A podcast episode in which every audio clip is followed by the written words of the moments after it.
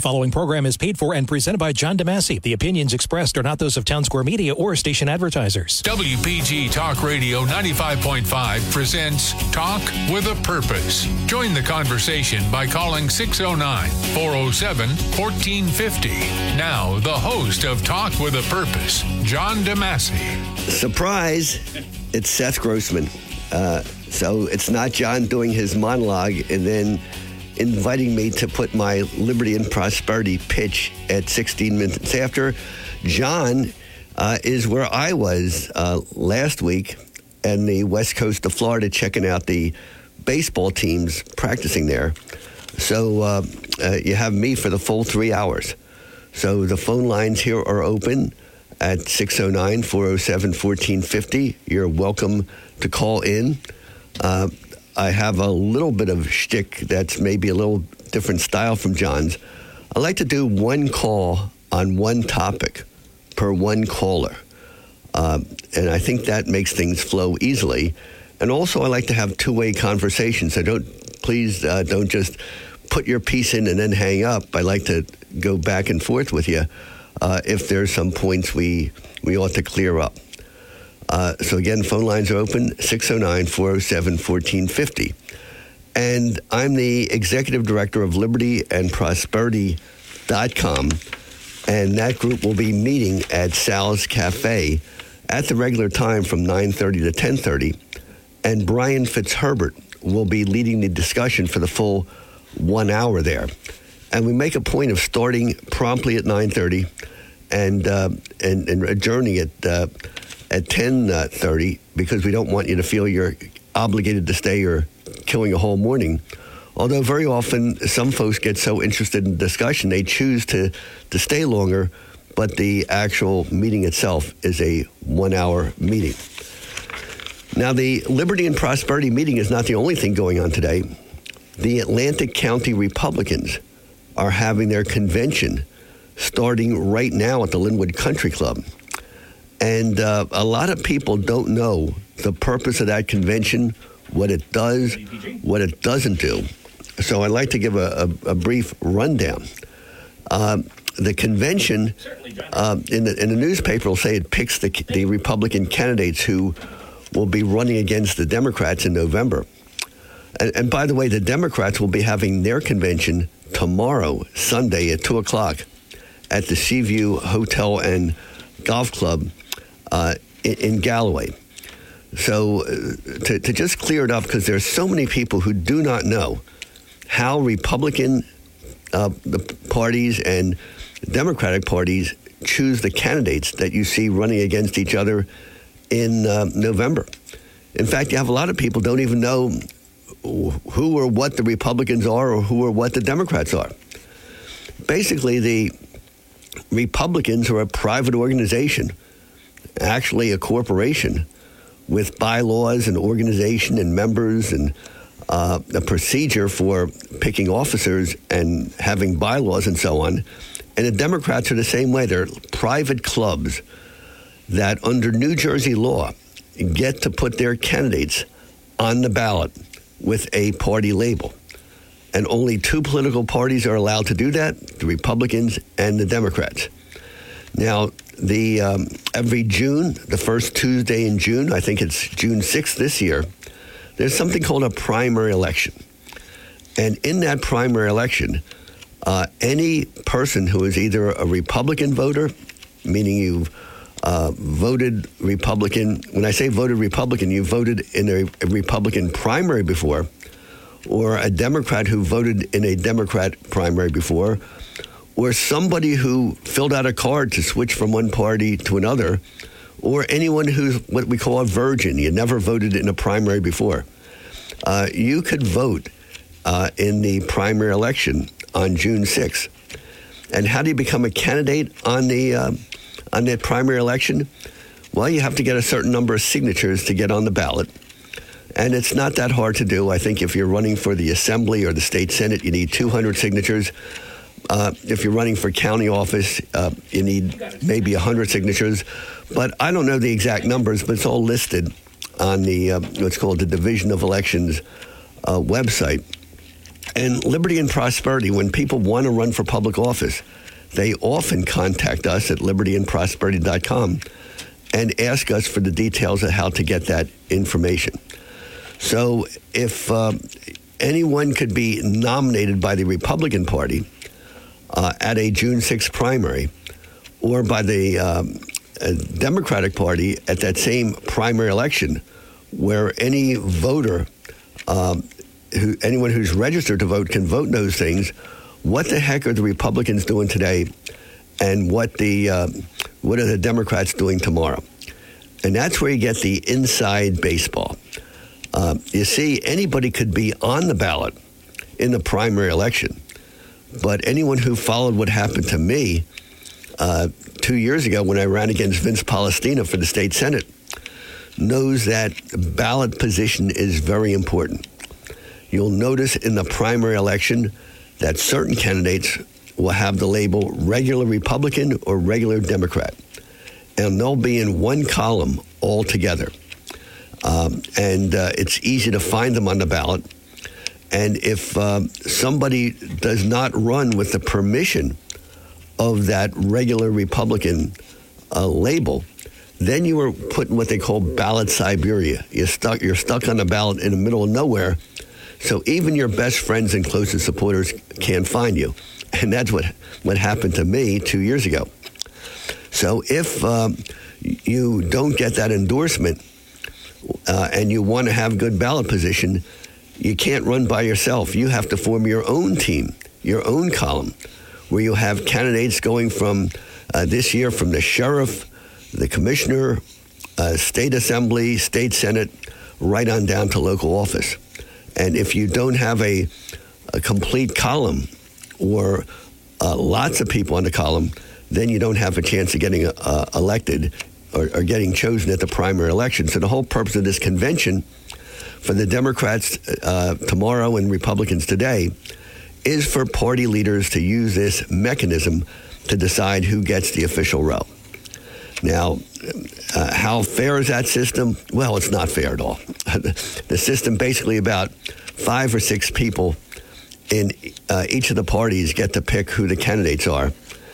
And it wouldn't be bad if the leaders uh, had this uh, feeling called, we, we, call it the fiduciary uh, idea, uh, meaning uh, where the county leaders of the Republican Party and the Democratic Party, they have the power to pick whoever they want using their conventions, uh, but they should not pick whoever they want because when they pick whoever they want, they pick their friends, they pick you know, people who are inside the club completely ignore important issues, completely ignore people on the outside. And that's why very often uh, you find out that uh, whoever wins the election, whether Republican or Democrat, at the county level, is not talking about any of the issues that you think are important or worth discussing um, here um, on this uh, radio program or at our Liberty and Prosperity meeting. All right, now having said all that, let's go to the calls as they normally would come in. John of Ocean City, welcome to the program. You're on the air. Good morning. You sound like you have a cold. Yeah, I do have a cold. I, that's what happens when you visit grandchildren. Uh, one had a runny nose and one had a cough, and I got both. Or actually, I, I thought I was shaking both, but I guess it came back. Go ahead. Goes with the territory, yeah. Uh, this is recently reported as, as, as recently as yesterday, but it happened last fall. 400,000 gallons of radioactive water leaked into the main, into Mama America's main. Uh, so I'm trying. I have this written down. I'm, I, I'm forget. I'm going to wing it. Um, yes, uh, uh there's been 400,000 uh, gallons of uh, highly toxic um, radioactive water that's been leaked into the soil and that's over in Minnesota at the Xcel nuclear uh, enrichment plant. But it's just told to us now. And also um, with these blank, these bank closures, we have the chairperson of the Fed, Janet Yellen, and our illustrious President Biden. They're telling us not to worry. Just not, nothing to see here. Move along. So it's like it's nothing but your regular that we're being snowed. And who's who? Is it the dog wagging the tail or the, the tail wagging the dog? As far as uh, the mainstream media? Are they controlling the politicians, or are the politicians controlling them? Or are they a tag team? It's more like they're a tag team, isn't it? what do you think? All right. Well, I think we have a lot of denial uh, going on, uh, not just by Janet Yellen, but I was looking, listening to this program. Uh, I guess it was Thursday uh, when um, you had. Uh, uh, I'm, I'm, trying to think of of Hannity. Sean Hannity was talking with Stephen Moore, and they were saying something like, "Oh, how stupid are they at that Silicon Valley bank?" They were buying all these, um, you know, one percent government bonds, and the interest went, rate went up from one percent to eight percent or five percent, and now those bonds are only worth like uh, eighty percent what they were worth before, and that's what caused the shortage. And uh, oh, that stupid bank. Uh, but think about this: um, you have this thing called Dodd Frank, uh, a law that was passed in two thousand eight which of course is itself ridiculous because it, that, that legislation was written by uh, Senator Dodd of Connecticut and Barney Frank, a congressman in Massachusetts, who are the you know two crooked Democrats who were responsible for the whole banking collapse or, or subprime mortgage collapse in 2008. But what they said is that every bank in America has to have a certain number of safe assets, and they consider U.S. government bonds, Treasury securities, to be safe. And they're not safe.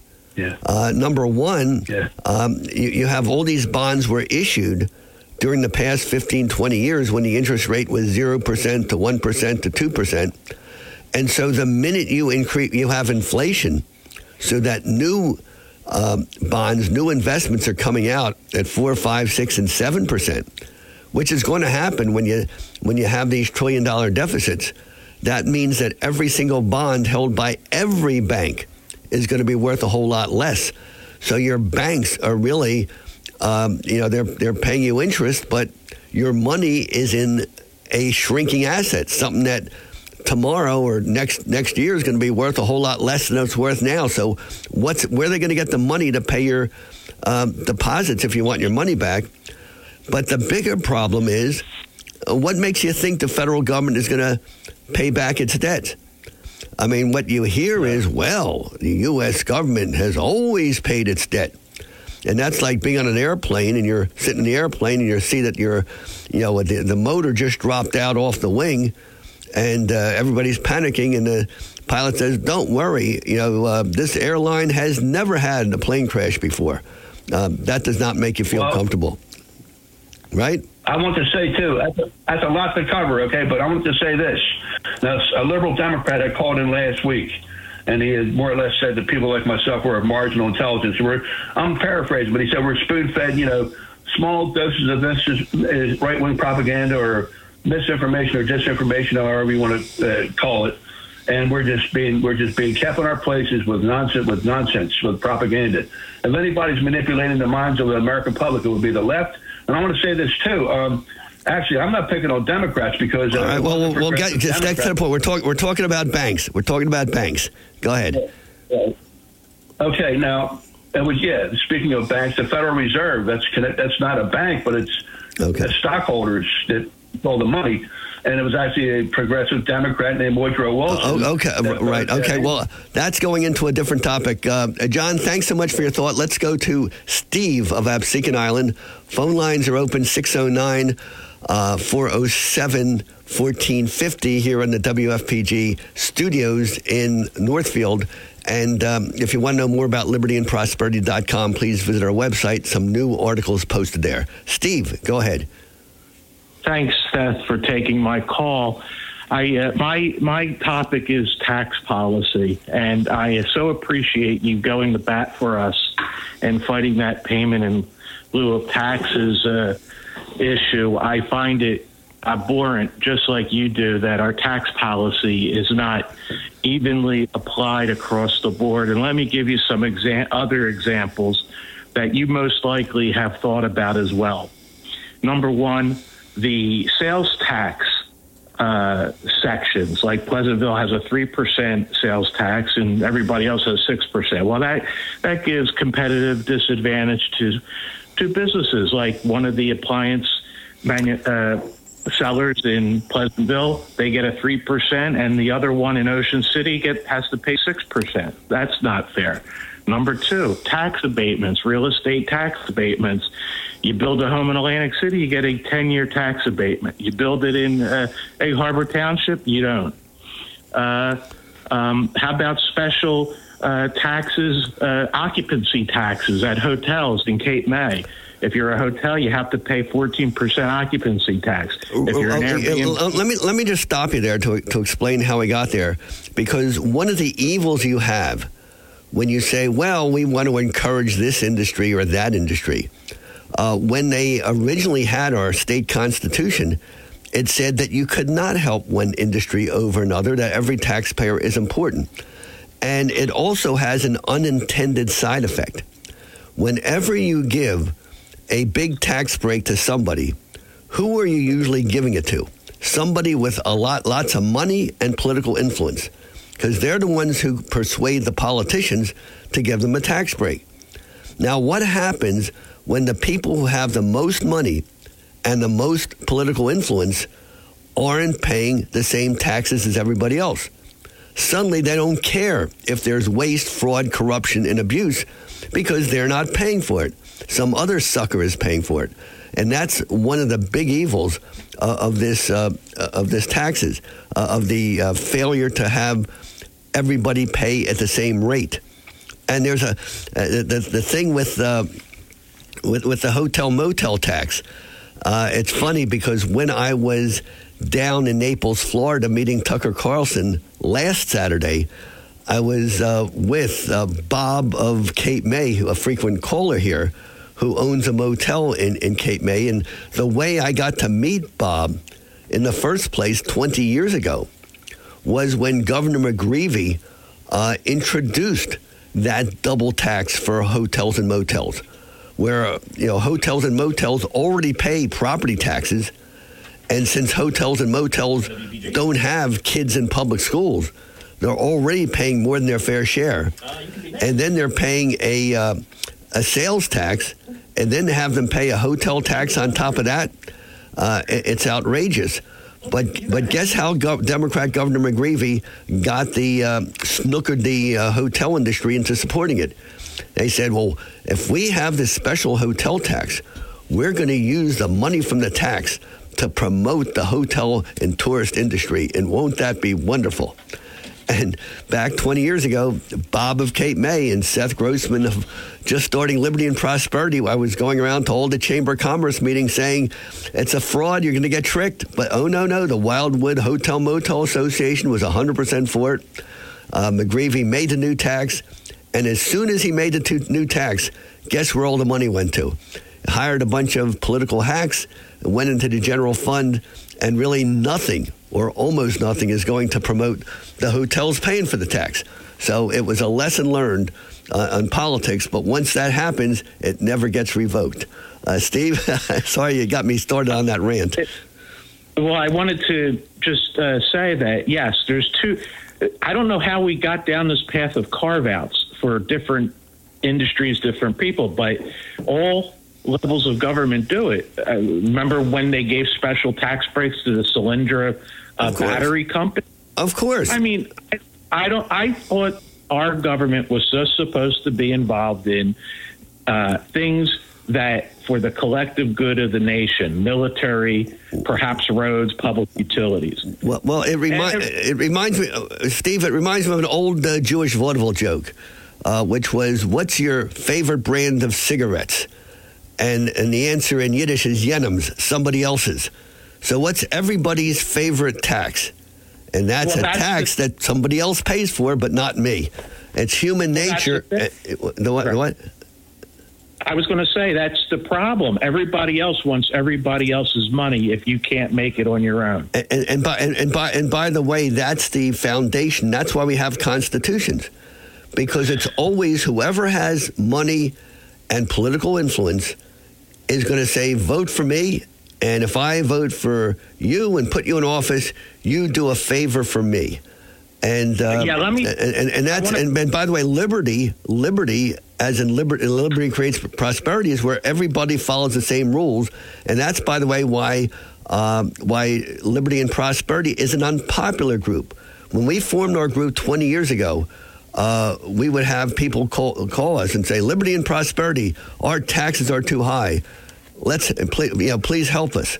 So we'd go down and we point out where the waste was, where the fraud was, where the uh, where things could be made more efficient, and then people would politely clap, and then you'd have the politician come in, and he saw he was talking to a bunch of senior citizens, and he says, "You know what? Your taxes are too high, so let's give a special break for senior citizens and let somebody else pay the high taxes." Right. And they fell for it every time. Uh, t- let me say two more things, and then I'll disconnect for your next caller. Um, I don't. I agree with you. I don't think uh, um, uh, clergy, synagogues, churches uh, should get special tax breaks. They have to use the police and fire departments just as well. Why don't they pay? And I also don't believe. I talked to Denny Levinson, Levinson over the radio Well, I'll, uh, I'll, last. I'll, I'll, I'll, I'll stop you short there. The short answer is, you know, the churches and synagogues have been exempt for the past 300 years. So if you want to, um, you know, make the point that everybody should pay equal taxes, uh, I would pick the lower hanging fruit first. Because what you do once you tax the churches, then suddenly no one's going to want to hear anything else you have to say and anything else. But go ahead. Okay, I, I understand the um, uh, the strategy there, uh, but when I spoke to Denny Levinson last week, he was he had the same mindset of what we're saying. You know that you don't, you shouldn't have special carve outs. But then he mentioned that Boscov's needed a loan and they couldn't get a loan from any of the. I, I, I know. We, we talked about that a, a long time ago. And, and, and that's, by the way, how the federal government encourages corruption. Because Boscov's got the loan uh, because the county argument was, well, it's not really our money. The federal government is, is giving us this money.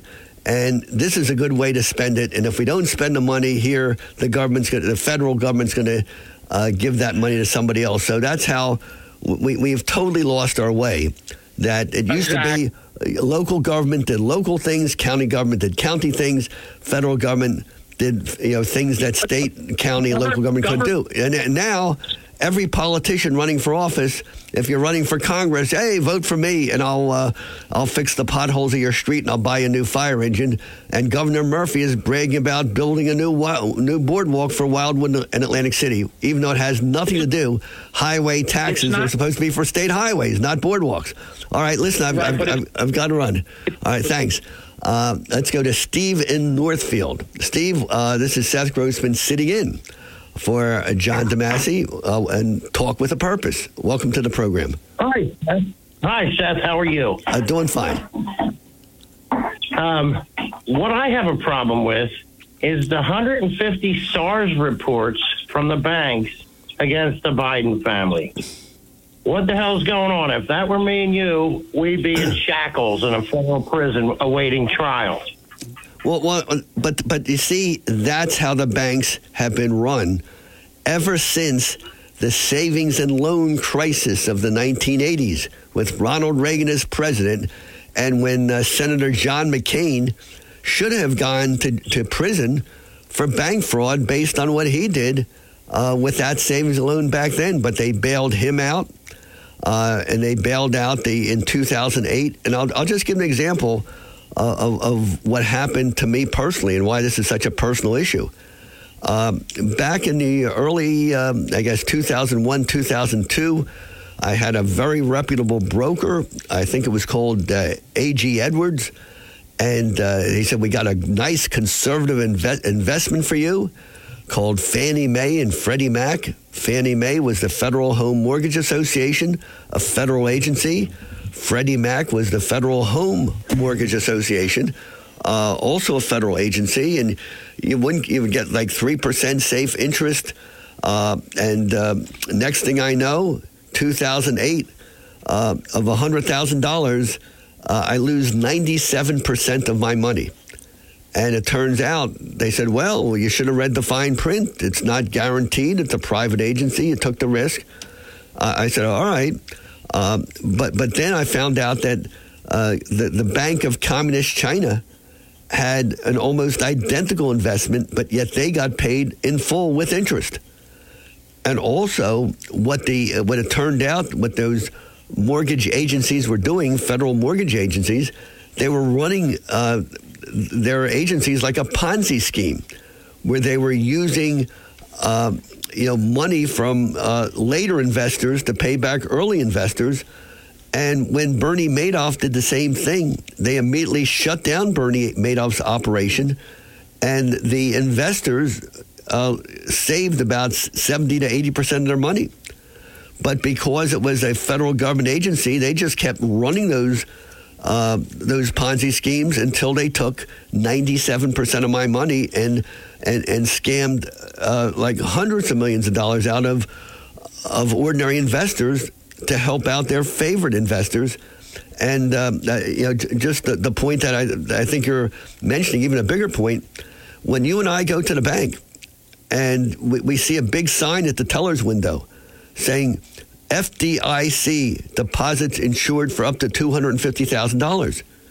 You and I know that if we put $300,000 in, and if the bank goes bad, uh, we're going to lose everything over $250,000. But yet, in just one day, with that uh, Silicon Valley Bank, uh, Biden and Yellen say, oh, yeah, everybody's going to be made whole, um, even if you had a million dollars in there. So the rules mean nothing to the insiders, they mean everything to you and I, and it's a disgrace. He dropped. Okay. I'm sorry. See, I was go- going on. So, so let me tell uh, the, the time here. I, I we, we break at 9:30. All right. What I'll do when we come back. This is Seth Grossman sitting in for John DeMasi. The Liberty and LibertyandProsperity.com meeting is starting right now at Sal's Cafe, Groveland Avenue in Somers Point. Brian Fitzherbert is leading that meeting, and if you'd like to uh, head over there, uh, you'll you'll get a great discussion as we always do. If you stick here uh, on the radio, what I'd like to talk about, um, I, I, had a topic.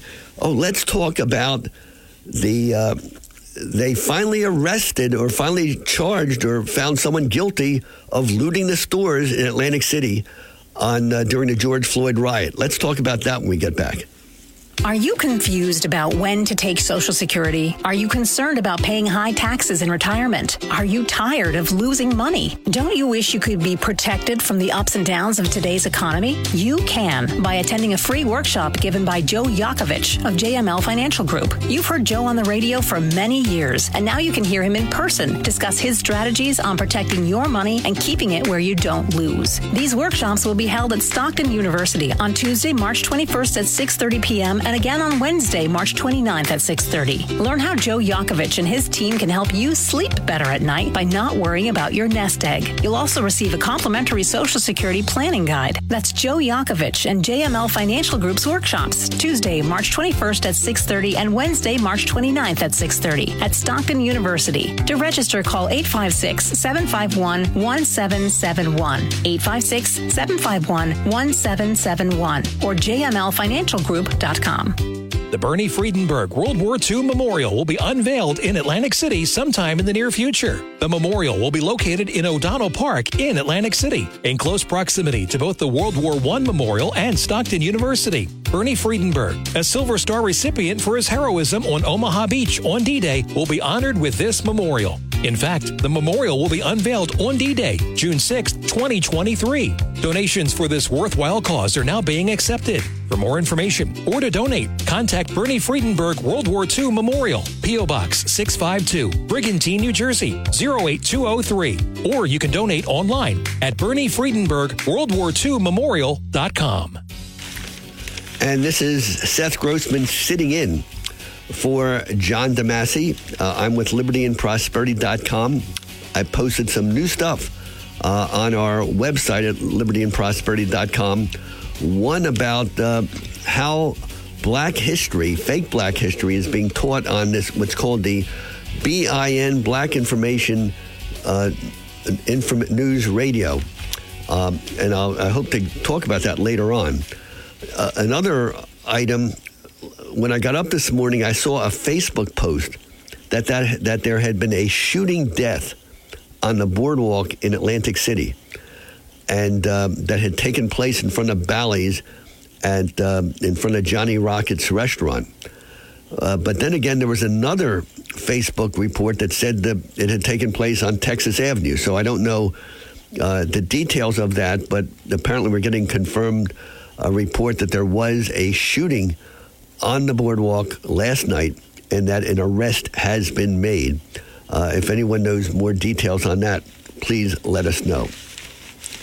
If you picked up, uh, well, actually, before I talk about what's in, in today's press of Atlantic City, uh, during the past couple weeks, I was talking about the uh, George Floyd riots in Atlantic City and Trenton uh, in May of 2020.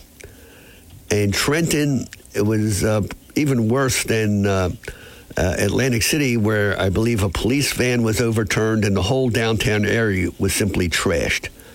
Uh, in Atlantic City, on that same day, uh, you had uh, a bunch of stores along the walk were looted.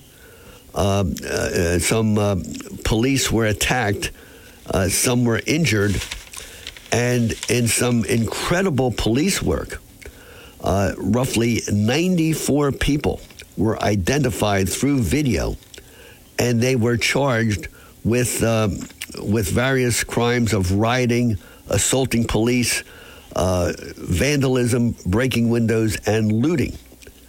And this was in August of 2020.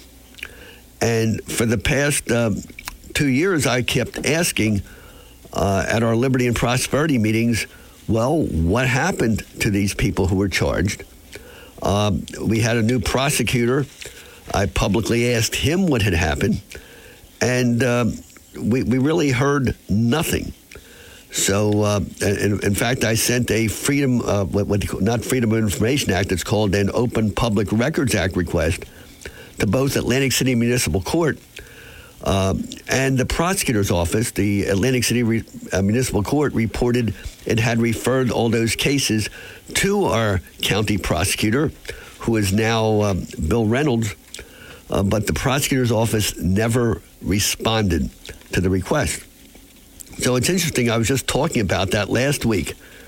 And here we have a little teeny article in today's Press of Atlantic City at the bottom of A4, which says An Atlantic City woman was found guilty Wednesday of theft related to rioting in the resort following a protest in the wake of George Floyd's death in 2020. The Atlantic County Prosecutor's Office said. Uh, no name, wasn't Bill Reynolds. When it's Bill Reynolds uh, being uh, the most uh, more woke than Governor Murphy, he has all sorts of interviews and uh, makes all sorts of statements uh, to show how he's hiring the most diverse staff, how he's handing out food packages to the homeless, and he's a great social worker. But here, in these um, this rioting that really destroyed a major business district of Atlantic City for months, uh, Bill Reynolds had nothing to say, just an anonymous report. But anyway, the report says that Darlene Garrison, 50, was charged with rioting and theft, but the jury deadlocked on a verdict, on a verdict for the for the rioting. Uh, but the prosecutor's office said Thursday in a release that press release said that Garrison was one of 80 people charged. Well, actually, it had been 94 people charged, but I suppose maybe 14 were juveniles. But 80 people charged in the riots following a protest on May 31st, 2020, over the murder of Floyd, uh, George Floyd in Minneapolis. The, the protest uh, was mostly peaceful, but it turned violent when some who took part in, the, in it began rioting, breaking storefront windows, and stealing merchandise, including the Tanger outlets, The Walk. Um, in any case, uh, she was convicted by a two day trial. But here's the most interesting part the last paragraph of the press release says most of the 80 some cases linked to the riot have been resolved, the prosecutor's office said. Oh, really? How did they get resolved? Was anybody found guilty? Did anybody plead guilty? Did anybody pay a fine? Did anyone go to jail? Did anybody have to pay any restitution to the owners of the shops for what they stole? Article, here it is. Uh, two and a half, almost three years later, we don't know. But this raises another point. Besides the riots, we also had the Steve Young Seven. Remember that? On July 4th weekend of 2020, Steve Young, and a well known activist in Atlantic City, and six others attempted to choke off our business, you know, right when they're when everybody's struggling during the pandemic by blocking off the Atlantic City Expressway entrance to Atlantic City on July 4th weekend. They were immediately arrested and charged with obstruction. Whatever happened to those charges? Have you heard of any uh, guilty plea? Have you heard of any trial? Have you heard of anyone, uh, Steve Young or anybody else, uh, being convicted of something, of uh, doing jail time or any kind of sentence?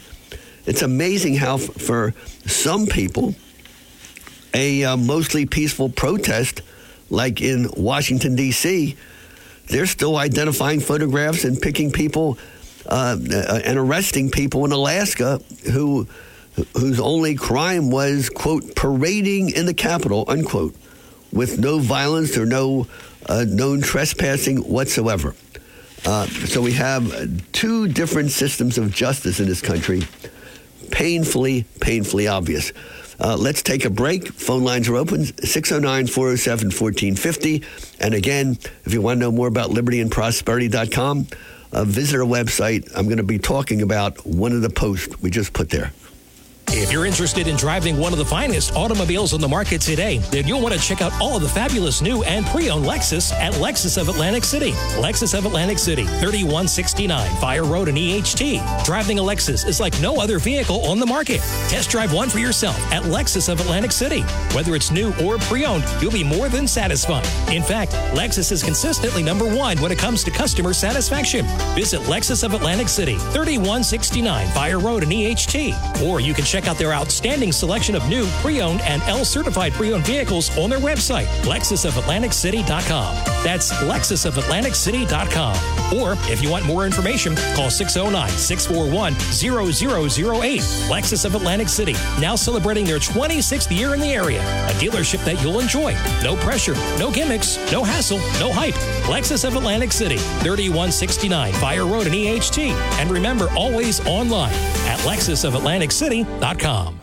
Your WPG Talk Radio 95.5 AccuWeather forecast for South Jersey. Could get a passing shower or two to start today. Otherwise, clouds will give way to some sunshine. It'll be breezy this afternoon with a high 54. Patchy clouds tonight. We're going down to 28.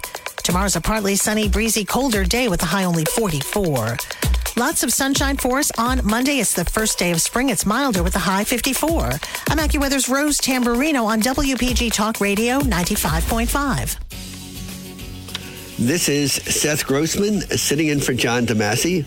Uh, welcome to the program. Phone lines are open 609 407 1450. And much of the information um, is already on our libertyandprosperity.com website that I like to talk about. And what's not on there now will be posted later this weekend. Uh, last week I was in Florida. I was uh, uh, meeting uh, Tucker Carlson, thanks to uh, um, to Bob of Cape May.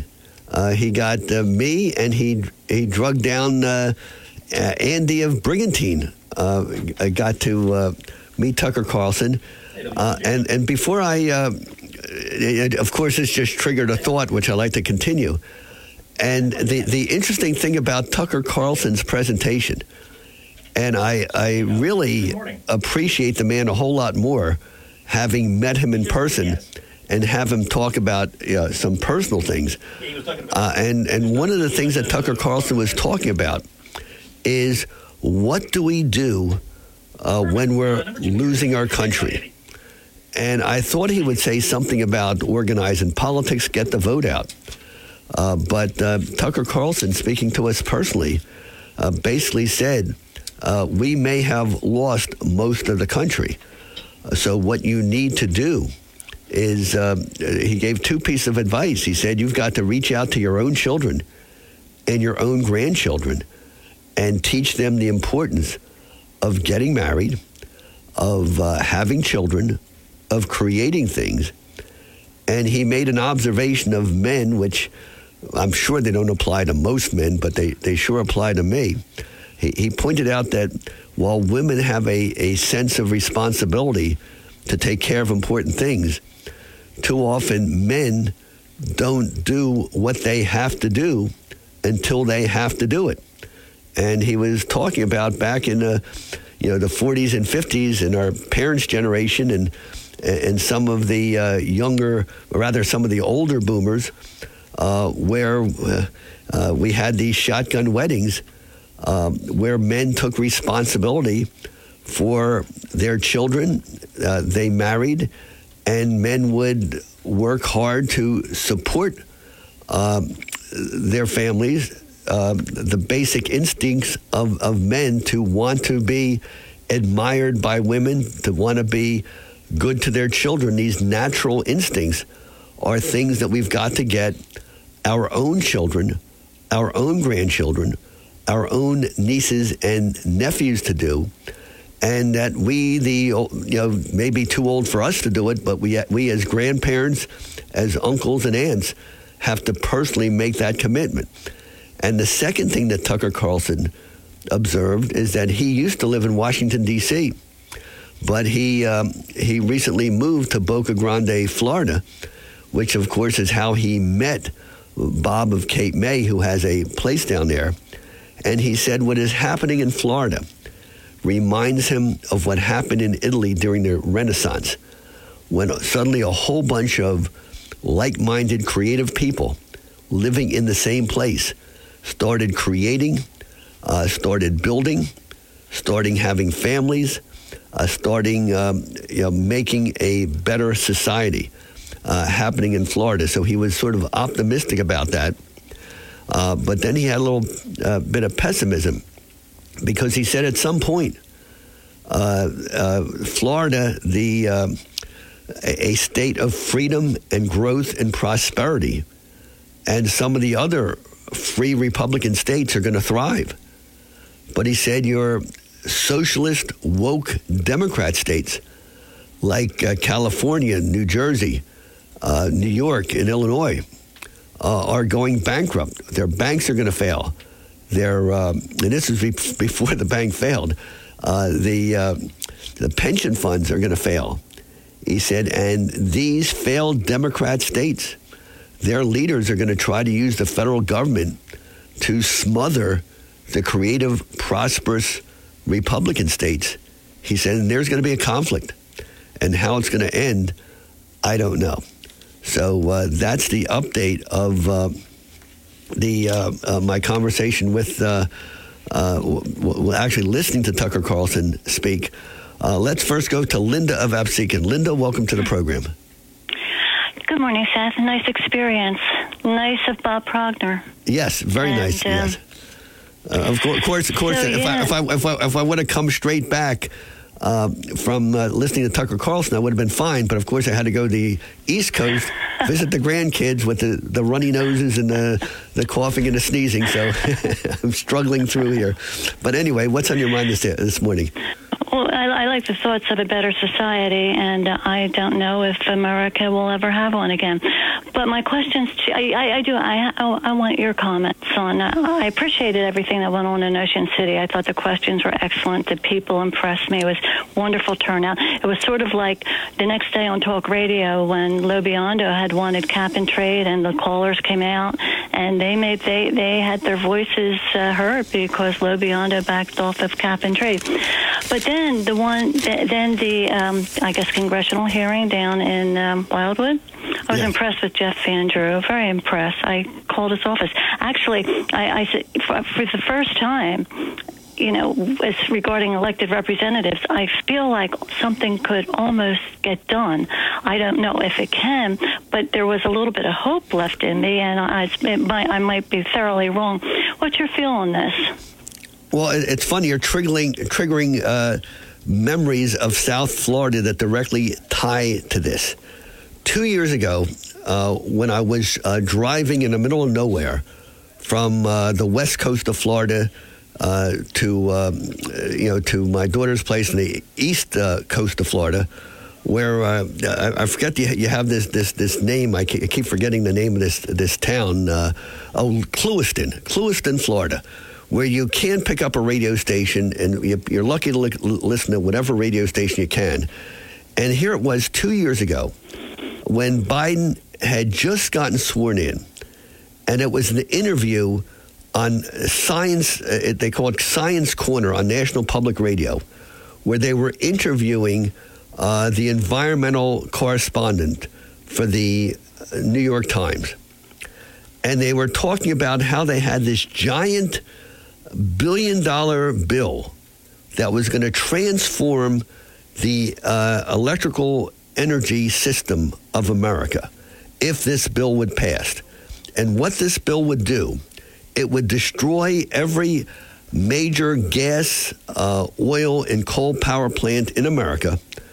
It would stop nuclear power plants, and it would get America completely dependent on wind turbines and solar panels.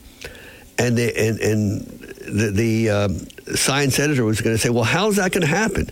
How are the American people going to ever go to that? Because it's going to uh, cause uh, massive rate increases.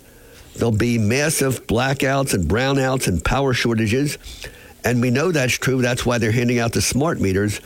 And, and, and so what the, um, this was the science editor of the New York Times was saying two years ago, well, what we're going to do is this. First of all, the only guy holding it up is Joe Manchin in West Virginia. And we're going to embarrass him so badly by showing his connection and conflict of interest with the coal industry. And we're going to offer him some sort of special deal. So we will have the votes to get it through Congress. And to get the support, he said, we're going to have all the news uh, media in the country talk about how every tornado, every hurricane, every disaster, all bad weather is directly the result of climate change and we're going to give extra emphasis uh, to how minorities and women and uh, you know people of color and Latinos are most affected by climate change, and we're going to get the people to demand this legislation. And when you know it, uh, everything played out exactly uh, as you know two years later uh, on this bill. So I, it's it's important to understand that the wind turbines are not just uh, uh, what what uh, is in the headline of uh, yesterday's paper. It's not a rushed and sloppy project. This has been designed for two or three years to bring us to this point, and the destruction of the Beesley's Point generator is part of it. The closing down of the Oyster Creek nuclear plant is part of it. The refusal to double the size of the Salem nuclear plant is part of it. So this is a major, major thing. And, and by the way, the only thing that didn't play out uh, is uh, the the way it was predicted two years ago is the uh, they didn't call it the uh, the climate change or, or or Green New Deal the way they were supposed to do it. You know what they named that billion dollar bill, Linda? What? They called it the Inflation what? Reduction Act. which, had absolutely nothing to do with inflation reduction, but everything to do with uh, uh, destroying our power supply. So I think it's very important. I'm very proud of Jeff Van Drew. But I think we've got to take the focus off of the uh, just the, the, wind turbines. And by the way, uh, while I was down there, I also listened to Glenn Beck, who I who, who I guess does not broadcast in this market, and he made a pow- very powerful presentation. He said, "We've got to defend our power plants." He said. Uh, you know, they're taking power plants all over the country that took 10 years and hundreds of millions of dollars each to build. He said if they're selling off the material for scrap at pennies on a dollar, he said we've got to fight to defend them. And it inspired me that as we fight to stop the wind turbines off the coast of Brigantine, Long Beach Island, and Ocean City, we have to uh, save that power plant at Beesley's Point. They already took down the mm-hmm. cooling tower, but we got to make sure they don't dismantle the rest of it. So it's got to be a, a comprehensive thing uh, because the future of our country is at stake. Uh, you got me started, Linda. I hope, hope it's okay. Yeah. Uh, last, excuse me, please. Last year, not a single investment was made in a major European offshore wind farm, and the numbers for the overall wind turbine orders they declined by 47 percent compared with 2021. So Europe has had enough. Right, right, and, and, and, and of course, the only things that was propping up uh, European power was that France gets 80% of its uh, electricity from mm-hmm. nuclear power, and the Germans were getting their uh, heat and electricity from natural gas from the Russians. But when, when Ukraine cut that off, uh, suddenly they realized that the only thing that works is nuclear power. And uh, uh, Shellenberger, Michael Shellenberger, pointed that out when he spoke in Ocean City two years ago. All right, Linda, I want to get uh, my other guest who heard, uh, we're going to break and then get on to Andy Brigantine, who was also listening to what Tucker Carlson had to say in Naples, Florida last Saturday. Linda, thank you so much. When it comes to you and your family's financial wellness, there are so many things to talk about. We could go on forever. To help guide you along the way, Joe Yakovich has written a book called The Heart of Your Money Inspiration for Financial Wellness. In the book, Joe talks about longevity, inflation, retirement surprises, and many other topics. For your free copy of The Heart of Your Money, call the office of Joe Yakovich at JML Financial at 856 751 1771 or email Joe at jyakovich at brokersifs.com. For over 37 years, Joe Yakovich has been helping families throughout the area navigate the difficulties of a sound financial plan. You'll find Joe's approach to be different and not just the cookie cutter methods that are prevalent in today's world. The path to your financial wellness and or retirement starts with a call to Joe Yakovich at JML Financial Group. 856 751 1771. 856 751 1771. Or email Joe at jyakovich at brokersifs.com. Joe Yakovich is registered with and securities and investment advisory services are offered through Brokers International Financial Services LLC, member SIPC. Brokers International Financial Services LLC is not an affiliated company. This is uh, Seth Grossman sitting in for John DeMasi here with Talk of, with a Purpose on WT, WPG Talk Radio, 95.5 FM, 1450 AM. Uh, phone lines are open at uh, 609 407 1450. And of course, if you want to know more about libertyandprosperity.com and talk about all the stuff I want to talk about but never get around to talking about, go to libertyandprosperity.com and sign up for our free email updates. And if you like what we have to say, please uh, make a donation or become a member for $30 a year. Let's go to Andy of Brigantine, who I was shocked to see in Naples, Florida, at uh, sitting at Bob Progner's table listening to Tucker Carlson last Saturday night. Andy? Good morning, Seth. Yeah, and it was finally good to get a chance to meet you because I've listened to you, I followed you, so it's good that we connected there. Uh, I was um, very much into what Tucker had to say about men in this country, and, and it's something that I've been on for many, many years. You know, this this women's movement uh, in the 60s and 70s, it's like any movement uh, it starts out with a good idea, but then it somehow morphs. And, you know, it was all about women being paid the same amount of money for the same job and all of that. And any sane, rational person would agree that uh, you know, yeah, but yeah, yeah, but Andy, and, and, Andy, but that that is such a big lie, because whenever they do a survey, they will ask women, "Do you believe women are paid less than men?" for doing the same job. And 70% will say, yes, we're paid less. The second question Are women at your company being paid less than men for doing the same job? And they all say no. In fact, women are paid more than men uh, because we get all these extra incentives. So, how do you explain the difference? Well, you explain the difference be- because it's propaganda. The reason that women earn less is because women choose careers that tend to pay less. women more often than men voluntarily choose and this is a good thing to be with their children when their children are before they go to kindergarten or first grade. They spend time at home with their children, so they fall behind a little bit on that career ladder. But that's made up because uh, you know men and women who are married are not in competition with each other. They're a family unit building a family together. But but the the one thing that Tucker did say that is absolutely true, and I see it with my own uh, daughters is that no woman wants to marry a man uh, making less money than she is. So when we had all of our take your daughter to work day and uh, all these incentives to, to hire women and promote them on the fast track while leaving men behind, what you guaranteed is that many women who would like to marry are not marrying because you put them in this impossible situation. I'm sorry, go ahead. And, and when we run out of time, Andy, could you hang on and go uh, stay on after the news? Sure, sure. All right. Well, well you have so uh, to your point.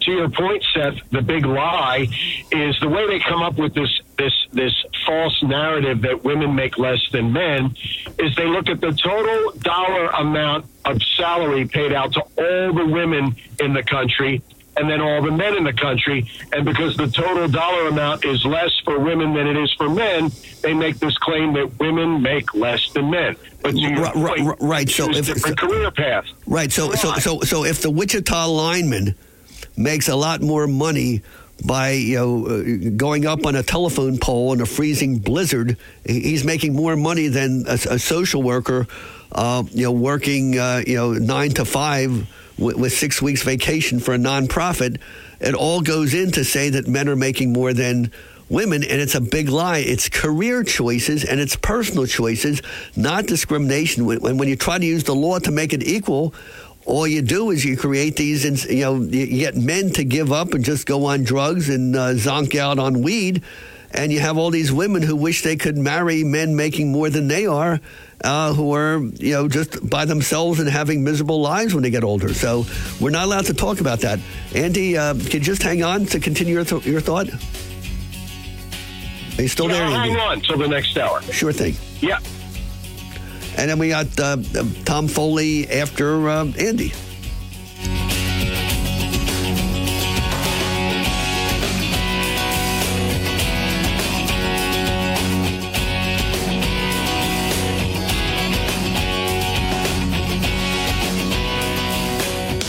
95.5 FM and 1450 AM WPTG Atlantic City, WENJ HD3 Millville, a town square media station. WPG Talk Radio 95.5 presents Talk with a Purpose. Join the conversation by calling 609 407 1450. Now, the host of Talk with a Purpose, John DeMasi. Okay, this is Seth Grossman uh, sitting in for John DeMasi and we're going to continue um, a phone conversation with Andy of Brigantine, and we'll wrap it up, and then we'll get to Tom Foley. So, Tom, please uh, hang on there. Andy, are you still there? Yeah, I'm still here, Seth. Be, be, be, before, you before you start, I just want to mention one thing. So we were talking about uh, Tucker Carlson, uh, how you know we were sort of both expecting a political discussion but he got into a personal discussion of how we have to uh, teach our children to understand the importance of um, getting married, uh, having worthwhile jobs that actually produce and create something. And it all starts with creating children. And um, what I did, I was so inspired by, uh, by Tucker's remarks that I'm a member of uh, a Facebook group called the OC uh, NJ School. Uh, I forget what it's called. The OC uh, NJ School, um, uh, some sort of uh, ch- discussion group on Facebook, and I suggested that the public schools recognize that one of their main jobs. Uh, besides talking about you know women's rights and gay rights and trans rights and all the other uh, you know rights of of uh, a handful of people, is to remember that the prime purpose of public school is to prepare children to become functioning adults who could have productive jobs, get married, and have children and become productive parents. And man, you should have seen uh, the outrage that I dared to even mention it uh, on that group site. And I and during the break, I was just looking at all the angry comments uh, from some of the folks in Ocean City there. Anyway, go, so just just a thought. Uh, go, go, go ahead, Andy. Well, you were you were starting to talk about the, the the men who just give up and they smoke dope and play video games, and and I've seen this uh, in my own personal life uh, with people I know, uh, and I, I believe the number is six or seven million working age American men who have simply dropped out of the workforce. Now, um, you know, this women's movement that, that, that got morphed into where it was, you don't need a man for anything. Well, what happened, Seth? It ended up destroying the institution of marriage. Marriage was looked upon as a throwaway thing. We now have 50% of all American children born into a single parent household. We now have 70, almost 75% of all black children born into a single parent household. And the single biggest predictor of whether you're going to live in poverty is if you are born into a single parent household. Now, in a single parent household where there is no father around to teach boys what it is to be a man, how to treat women, how to be a man, you see what ends up happening. And, and I hate to say it, but particularly in the black community where you have almost 75% of, of black children with no fathers. And the boys are out of control. And the problem is, I, I think the Democrats did this on purpose. They started incentivizing women to have children without fathers back during the Great Society. They incentivized women to have children without fathers. Okay?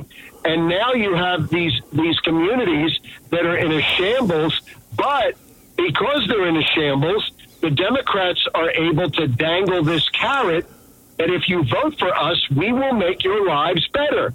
But they have no intention of making their lives better because then they wouldn't be able to dangle the carrot of voting for them to make their lives better.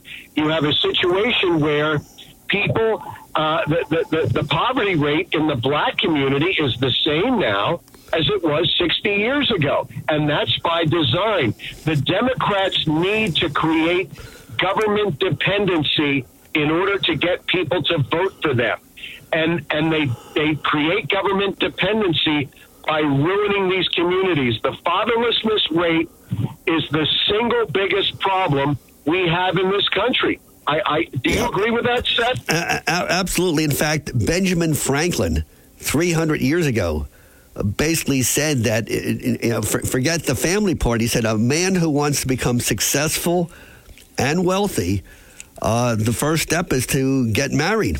He said uh, an unmarried man is like a half a pair of scissors, uh, and, and so uh, we should be teaching those basics, and it should be in our public schools. The other thing, where did all this Women's Day start? You know, the year of the woman, the year of the handicapped. All these fake holidays were started uh, by the socialists in the early 1900s because they wanted to destroy the family. They didn't want women to depend on fathers, on husbands, on brothers, on sons. They wanted uh, women to depend on the political party, the government, because that's where their power is. So they deliberately uh, try to portray first women and then various other people as victims who can't exist um, without the government or without the Socialist Party, which here in America has become the, the Democratic Party has become the Socialist Party. And if you uh, just look at what happened in black families uh, since they started uh, basically socialism within black communities um, in the early 1960s, uh, look at the mess those communities are in. And, and what the, you know, take your daughter to work day and all the women's movements that we see now are just to do to the rest of America what we already did to black communities, which is a disaster. Andy, uh, yeah, thank you uh, so much. I just I don't want to leave Tom Foley hanging out too long. Uh, do you have a final comment before you uh, move on? Well, I, I, I, I do, Seth. Uh, you know, Black Lives Matter has as one of their stated goals on their website the, the dissolution, the destruction of the American nuclear family. They believe that is a white construct and it is therefore racist. And you know, you've mentioned Shelby Steele. Shelby Steele talked about the difference in the black community today versus when he was young in the 50s. He said that. Uh, oh no, it was it was, it was Th- Thomas Thomas Sowell. Thomas Sowell. Uh, uh, Well, Thomas. we had- uh, uh, no, but had- but, uh, we but had his, his. His his name it wasn't Shelby Steele. It was Sowell. S O W E L L. The last name, first name Thomas, and and he wrote his book about the you know black rednecks. Um, th- that that's that's the book you're talking about. Was came out in 2009. Everything he said is absolutely true. Well, uh, but I, I actually heard Shelby Steele in an interview one time. Oh, really? He Really? said, you know, back when I, when, when, yeah, he said back when I was growing up in the 50s, he said we had daddies and we had good daddies.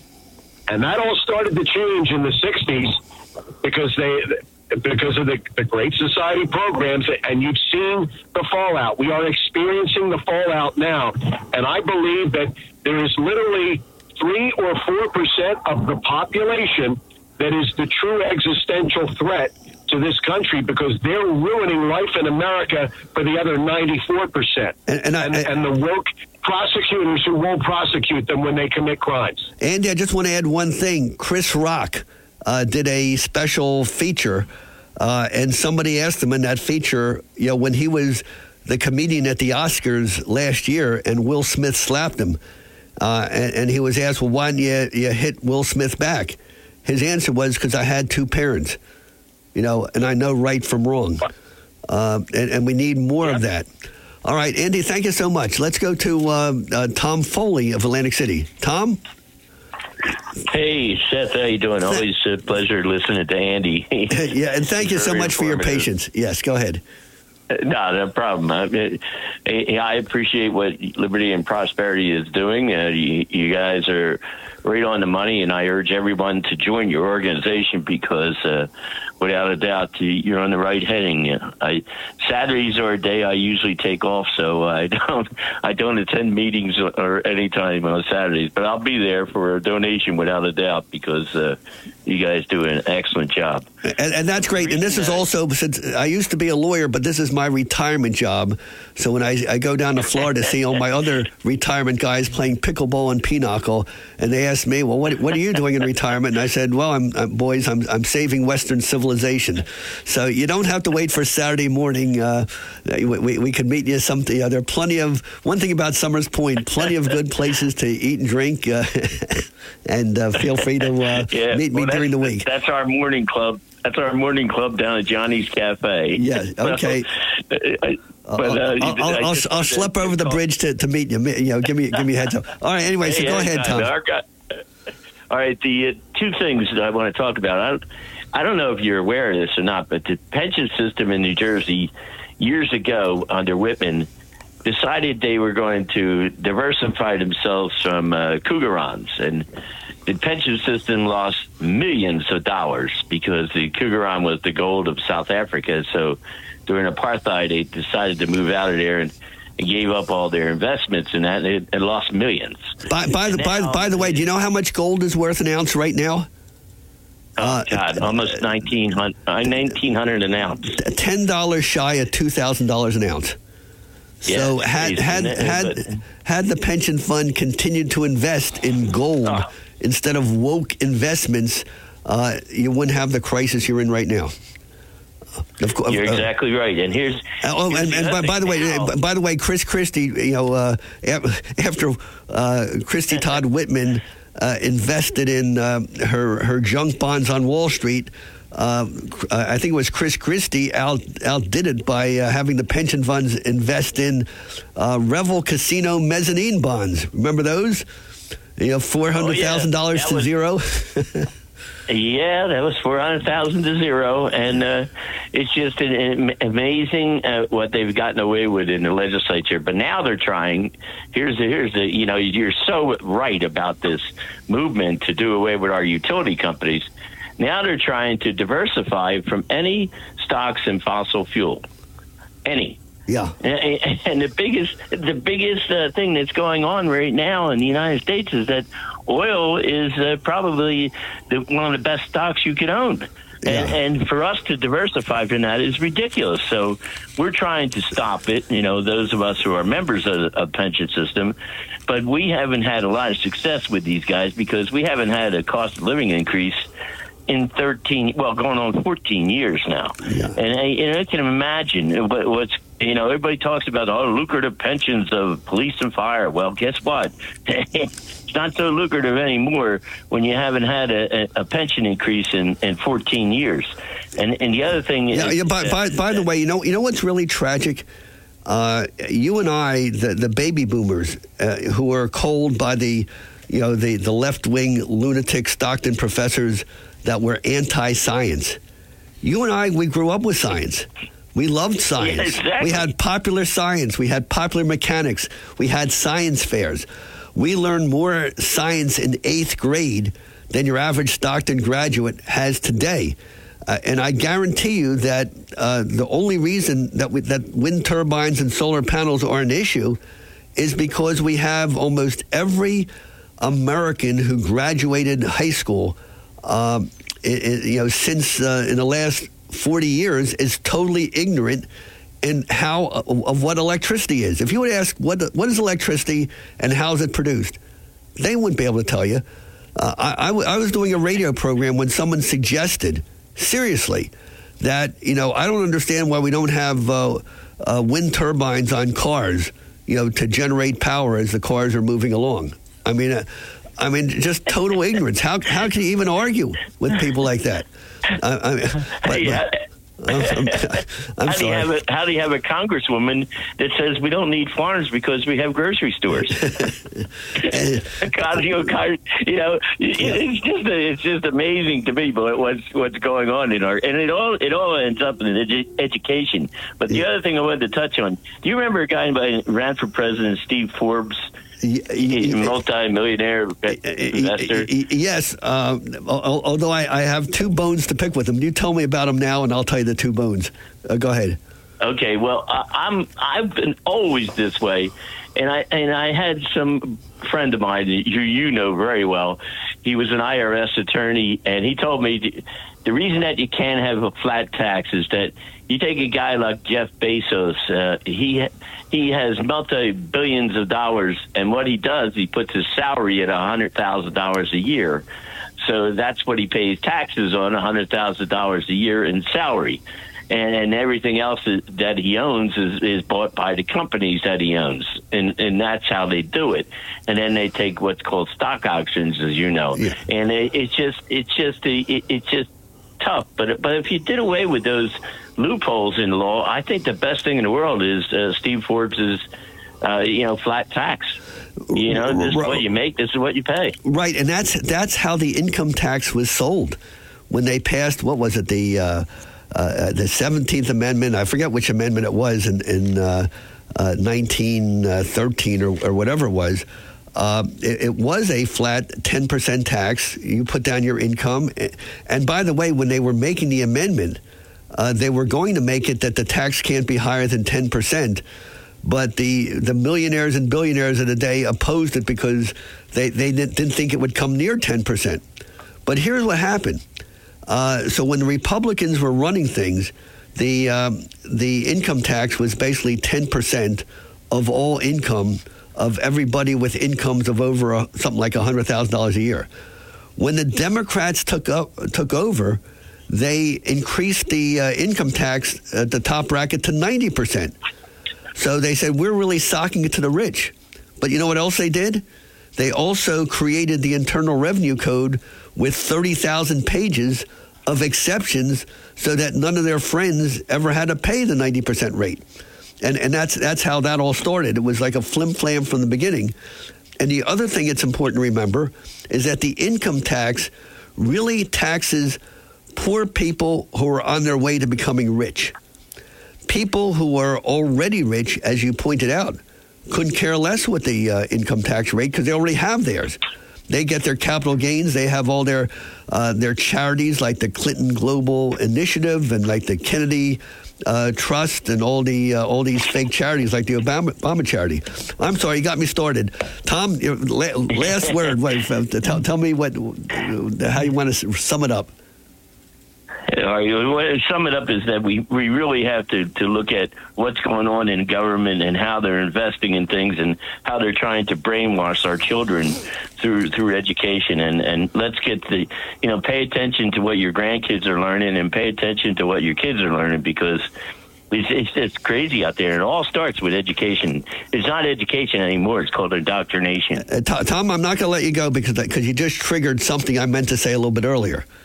So during the hour and a half that I've been here, we talked about uh, the importance of, uh, of of having men uh, assume responsibility and have real jobs and, and support families.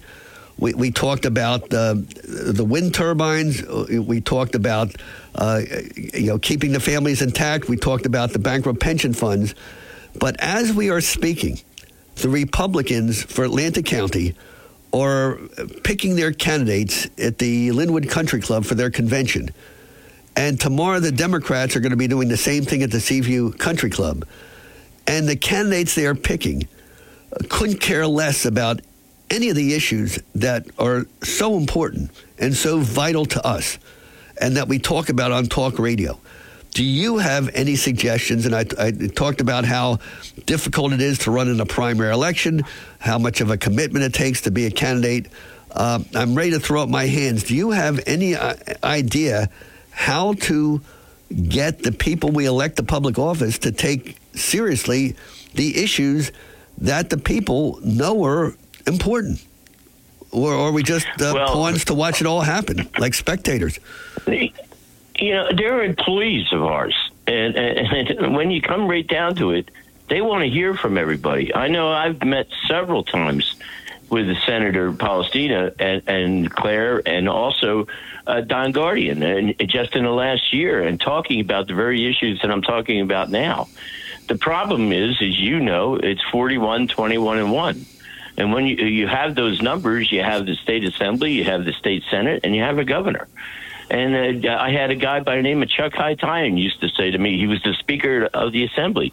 He used to say to me, Tommy, you're a nice guy, but guess what? It doesn't mean anything. 41 and 21 means it all. So no matter what happens in the state of New Jersey, there's the votes that you need. Right, right, right. But but you see, uh, when Governor Murphy, the Democrat, passed his budget last year, he wanted some Republican votes to make it look bipartisan, so Republicans could not attack him when he runs for reelection. And here we had Republican uh, State Senator Vince Polistina gave him the vote he needed. So how can you? Yeah. How, how can you attack the other side if, as soon as they offer you a deal, and and and, and you have uh, in Cape May County, you have Erik Simonsen and Antwan McClellan are just praising uh, the great tax relief anchor program. When all the anchor program does is it raises taxes on businesses to give homeowners a little bit of a break. So the little bit of a break that you get on your home taxes, you pay in higher prices to every business you patronize. So so why are Republicans buying into that nonsense? Uh, I don't know. Well, the whole thing is, is that's why you have to talk to them, and and they, like I say, they're employees of ours. If you have the ideas like you guys have, it's and I know you meet with them uh, constantly and talk about it on the radio all the time. And believe me, they listen to talk radio, every single one of them. All right. Well, you're making me feel a little bit better. Uh, it's worth get, getting horsefly. Uh, without a doubt, uh, every single every single politician that I know, and I'm talking about throughout the state, listens to talk radio. Ours is especially you guys, and and you know, and OMD, the, the two radio stations that we have that talk about it. Woodbeach also that used to talk about it and still do on, on occasion. And then up north, you have 101.5, and and and believe me, the legislators pay attention to what's happening on those. It, it, it's about time because All right. it's the only way we can stop things. All right. Well, Tom, uh, thanks so much. And we got to stop stopping things. We got to start starting some things around here. All right. We got to take a break right now. Uh, Tom Foley of Atlantic City, thank you very much. Are you confused about when to take Social Security? Are you concerned about paying high taxes in retirement? Are you tired of losing money? Don't you wish you could be protected from the ups and downs of today's economy? You can by attending a free workshop given by Joe Yakovich of JML Financial Group. You've heard Joe on the radio for many years, and now you can hear him in person discuss his strategies on protecting your money and keeping it where you don't lose. These workshops will be held at Stockton University on Tuesday, March 21st at 6:30 p.m. and again on Wednesday, March 29th at 6:30. Learn how Joe Yakovich and his team can help you sleep better at night by not worrying about your nest egg. You'll also receive a complimentary Social Security planning guide. That's Joe Yakovich and JML Financial Group's workshops, Tuesday, March 21st at 6:30 and Wednesday, March 29th at 6:30 at Stockton University. To register, call 856-751-1771, 856-751-1771 or jmlfinancialgroup.com.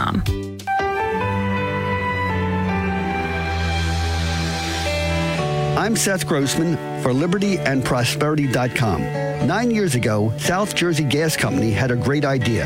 They wanted to build a natural gas pipeline between Millville and the electric power plant near milepost 28 of the Garden State Parkway. It would have been underground along Route 49, an existing paved road.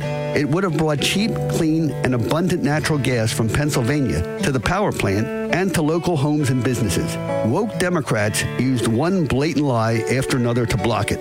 They falsely claimed the pipeline would cause forest fires and poison water in the pinelands. Every Stockton professor and high school science teacher knew these were lies, but they all kept quiet. Now the power plant is gone. We'll soon have blackouts and big hikes in gas and electric bills. Learn more at libertyandprosperity.com. Help us reach more people. Join our weekly breakfast. Donate what you can to keep us on the air and online. libertyandprosperity.com. Thanks. And this is Seth Grossman sitting in for uh, John Tomasi uh, on Talk with a Purpose, uh, WPG Talk Radio, 95.5 FM, 1450 AM. Uh, phone lines are open 609 407 1450. And if you want to uh, learn more about libertyandprosperity.com, go to our website, sign up for our free weekly emails, and send us a check or an online payment to keep us going. Um, let's go to Ethel uh, of Galloway. Uh, is this Ethel Hermano? Yeah, hey Seth, how you doing? Of LifeNet, welcome to the program, and, and thanks for all that you do, um, and, and how you Yeah, are changing. Yeah. God, no, I'm sorry. Go ahead. You can finish. No, I just want to thank you for what you and LifeNet have done to change the culture of uh, New Jersey, or or uh, going a long way to change the culture and uh, change the political culture as well. So, what what's on your mind this morning? Okay, well, many things, but first, let me give you a quick plug. I don't know, like I am one of those um, those oldies. Obviously, I love uh, Wonderful Life's like my favorite movie, and I always remember when Jimmy Stewart gave it to Potter. You know, like you know, like we needed this one horse institution. Of I've said to many of my people that I talk to, Liberty and Prosperity, we need this one horse institution because you are you are a better educator than most of the teachers combined, and that's not meaning anything mean against the teachers. It's their curriculum, as we know. You know, and um, Oh, okay, Ethel, what's go, what's going to happen? Ethel, Ethel, I think we're going to get cut off at the bottom of the hour for break. Oh, we don't. Okay, uh, so I could, we could, we could go through it, but I just want to mention that uh, you think I'm a great teacher, but I am disqualified from teaching at Atlantic Cape Community College. I'm not allowed to teach at Stockton College um, because uh, my views are just not acceptable uh, to the oh, administration you're of a both colleges. Yeah, yeah. Okay, you so you're a conservative? Okay. See- anyway, see, I- I- so see, I- bottom I- line is, is that Yeah, I, I thought we had a break at the bottom of the hour, but I just got an uh, okay from Chris, so the time is yours. Go ahead. Okay.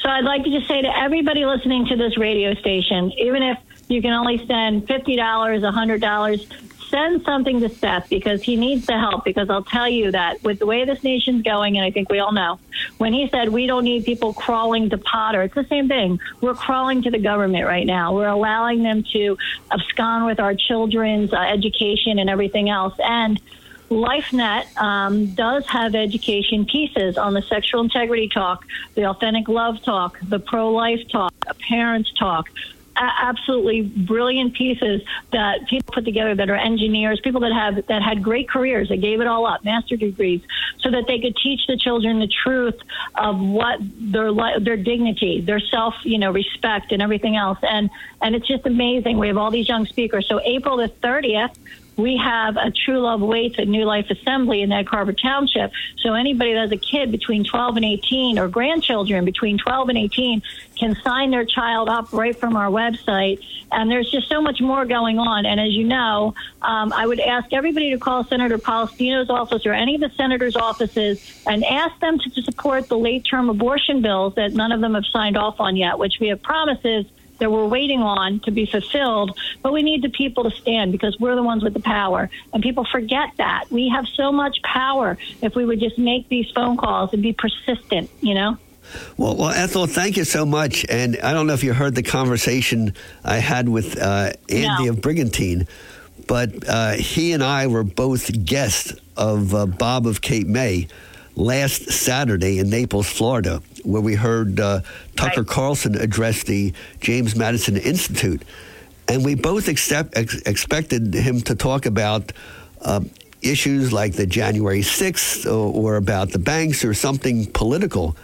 But he spent most of his time talking about the importance uh, of, of men taking responsibility and the fact that Good. men have to be biblical, that men were born to create, and the creating comes from creating a family by getting married, right. by having children, and then dedicating your right. life to being admired by your children, admired by your wife, um, to want to work, to want to produce, to want to be the best, because that gives you a purpose in life. And he said, I know I'm sounding biblical, but uh, America functioned much better when we were biblical. And, um, and and he was only yeah. half he was only half joking when he said, uh, you know, back uh, just a few years before our times, he said the the idea of shotgun weddings uh, uh, you know, was not all, altogether a bad idea because too often men don't do what they have to do until they have to do it. He said women have a tendency to do it naturally, but men need that pressure. They need that fire under them to be the best they can be. And, and I just thought that was a stunning presentation. And, and what I was saying a little bit earlier is I shared those thoughts from Tucker Carlson on the Ocean City Public School discussion site. And basically, my comments got kicked off the site because it was it was so radical, yeah. so hateful. But um, I really think we need to have uh, the school board members uh, talking about in the curriculum instead of having to come to the New Life Assembly Church to teach young people those yeah. things. We should mainstream it and have this stuff taught in our public schools. And I'm, you know, and, and, and I, I, did just have other schools reach out to me, so we are trying to expand. You know, so you're right, absolutely right. And, and I have nothing against. I, I know there's women's rights groups. I know there's gay rights groups in all these schools, and I have nothing against them. But there should also be right. family rights group and, and men taking responsibility groups uh, of, of all races, of all cultures. So, I, again, I, I, really, we have a mutual admiration society that uh, you are very supportive of liberty and prosperity. And of course, I've been very amazed at the work that, that you are doing with LifeNet and the other activities at the New Assembly, New Life Assembly Church. But I would, but all all the stuff you're doing at the New Life Assembly Church used to be mainstream American culture that you saw in our public schools, yep. in our high schools, in our Hollywood movies, uh, in our pop culture, and we got to bring it back uh, to that way again. Uh, Ethel, thank you so much. Real quick, John, real quick. John Pope Paul II said, "As the family goes, so goes the nation. Yeah. And that's where we're at. And by, and by, by the way, that's no accident. The socialists deliberately invented uh, many of their programs. Uh, you know, for the handicapped, why they why they have a, a, holiday for the handicapped, so that the handicapped depend on the government and not their family, not their church, not their uh, neighbors. Uh, why the, the women's rights? Because they don't want women to depend or, or to trust their husbands, their fathers, or their brothers. It's to break up the family so they could have total control of society through the government and through the Socialist Party, which is now the Democratic Party. Oops, I got a break right we now. We need less government. We need less government in New Jersey. And when I can call back, let me call back because there's a couple bills that they're going to try to push through a uh, late uh, uh, session, and uh, people need to know about it. Uh, all right, uh, okay, but more more family, uh, less government, but you need more family to step in and fill in the gap. More family, more church, more community, more synagogue. Thank you. Absolutely. All Okay. right, Bye. do we have to break now, or okay? We're going to take a break, and then we'll get to, um, I guess, uh, Al of Corbin City. The market is up, the market is down. I know from day to day there's a fair amount of volatility. You worry, I worry. We all worry, but not so much when you have a sound financial plan that doesn't depend completely on the market. Hi, I'm Joe Yakovich with this Money Minute. You'll find some real insights in my new book, The Heart of Your Money Inspiration for Financial Wellness. In this book, I explain in detail how I approach financial planning, retirement, insurance, and many other topics. For a free copy of my book, The Heart of Your Money, simply contact my office at 856 751 1771. That's 856 751 1771. Or you can email me at jyakovich at brokersifs.com. I'm Joe Yakovich with this Money Minute, and thanks for listening. Chances are you've tasted the delicious fruits and vegetables from BF Mazzeo, but didn't know it. That's because BF Mazzeo has a huge wholesale division that delivers to area restaurants, schools, hospitals, and more. If you own a restaurant or run a commercial kitchen, call BF Mazzeo's wholesale division at 609 641 6608. That's 609 641 6608. And don't forget BF Mazzeo at 601 New Road in Northfield. Call 609 641 6608.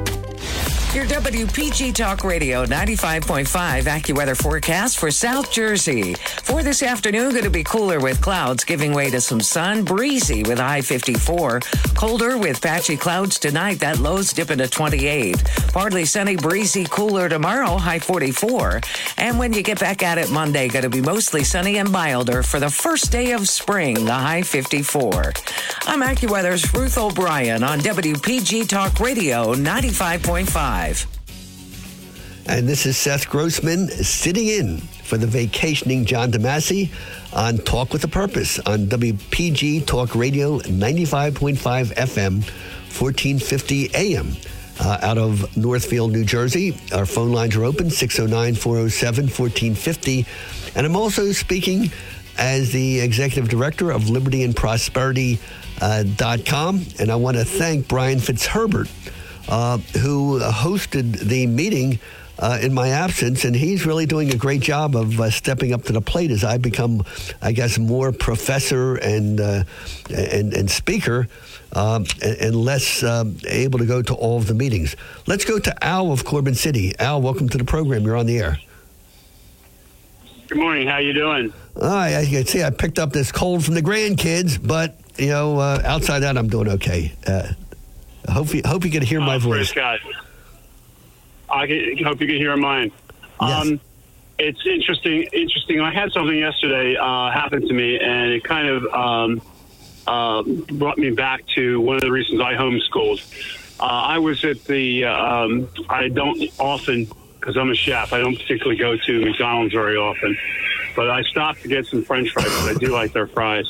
And when I was in inside uh, there, I had three or four uh, young men. I mean, young men, but I'm talking about 12 years old and 10 year old knock into me, bump into me, get in front of me. Not one said, "Excuse me, I'm sorry, I apologize," anything. In fact, they just looked at me like I was dumbfounded when I said, "Excuse me" to them. And it, it it's it, it, you know when I was in school. I mean, I did go to a, a Quaker school. We were taught manners. We were taught to have respect for people that were older than us. Uh, I mean, respect for our parents. My, I, I, I could have gotten more trouble by being disrespectful to my mother than anything I could possibly do as a kid. And this is when, when we lose this in our culture, we lose our country. I mean, and, it comes back to uh, you know when we, when when faith is no longer an issue, and everything is on based on what you want at the time. You know, we're losing our country, and yeah, men have to be men. I mean, I homeschooled my kids. My wife stayed home. We paid a huge price for that. I could be retired right now. Yeah, and, and, and, and by the way, I agree, and that's why it's it's it's up to the old grandparents like me, who have to give the write the checks, who have to be there to help watch the kids. For those who uh, of our children who realize the bankruptcy of our public schools and the need to either have homeschool or private school. But let me tr- trigger you. Remind me of, of one of our standard liberty and prosperity messages that the word city, uh, civilization, and civil all come from this Latin word called civitas. And, and what's civitas? Civitas was uh, you had all these barbarians, you know, living out in the open who could, you know, rob each other, kill each other, abuse each other, do whatever they wanted to. But the various tribes in Italy decided they would live together uh, in one city and they built walls around them to protect themselves from the barbarians. And, and in this uh, uh, city, they, they had the rules of civitas, where uh, they would treat each other uh, with certain respect, recognize the rights. And basically, it's the, the Ten Commandments. You know, you don't kill somebody else, you don't lie to somebody else, you don't rob somebody else, you're not jealous of somebody else, you don't mess with somebody else's spouse. And when you live together like that, you have something called civilization and you enjoy a level of safety and comfort and prosperity that you don't have when you do whatever you want to do. And and we're so we're teaching our kids that you have a right to this and a right to that, but you can't have any rights unless you also have responsibilities that go with those rights, and that's what the Bible's all about. That's what love thy neighbor as thyself is all about. Those are the basic ideas that created America and really created civilization itself. So I think it's very important that those be back in our public schools and our pop culture and our Hollywood movies and so on. But but, but you understand, but you're under, I understand exactly what you're saying. This has got to come from the parents, and we and and the thing about it is, is that parents have to stop thinking that they are their kids' friends. I am not my son's friend. I am not my daughter's friend. I'm her parent. I tell them things that they don't want to hear. I've I've had when I've had to punish them, I've had to punish them so that they learn. And you know what? I got two great kids. Okay, and I, have great kids because not because of because of the fact of what they were taught, and they were taught. Um, my my wife, God bless her soul, she is one. Of the, she was there with them. My daughter was in, in Ocean City High School, which is supposed to be for the last two years of her school. She came to me after halfway through her junior year and said, "Dad, I'm taking papers I wrote two years ago, turning them in, getting A's on them." I says, I said, don't tell your mom because she's going to kill you if she finds out. Yeah. Uh, but, but, but, but, but, how ridiculous. But by the way, Al, I, I heard my daughter actually say those exact words to my four-year-old granddaughter uh, last week when I was uh, with them. Where my four-year-old says, um, "You're you're my best friend, mommy," and she and my my, my uh, daughter said, "No, I'm not your friend. I'm your mom." and uh, maybe someday when you're grown and on your own, you'll be my friend. But right now, uh, I'm the mom, you're my daughter, and uh, and and you have to do things a certain way.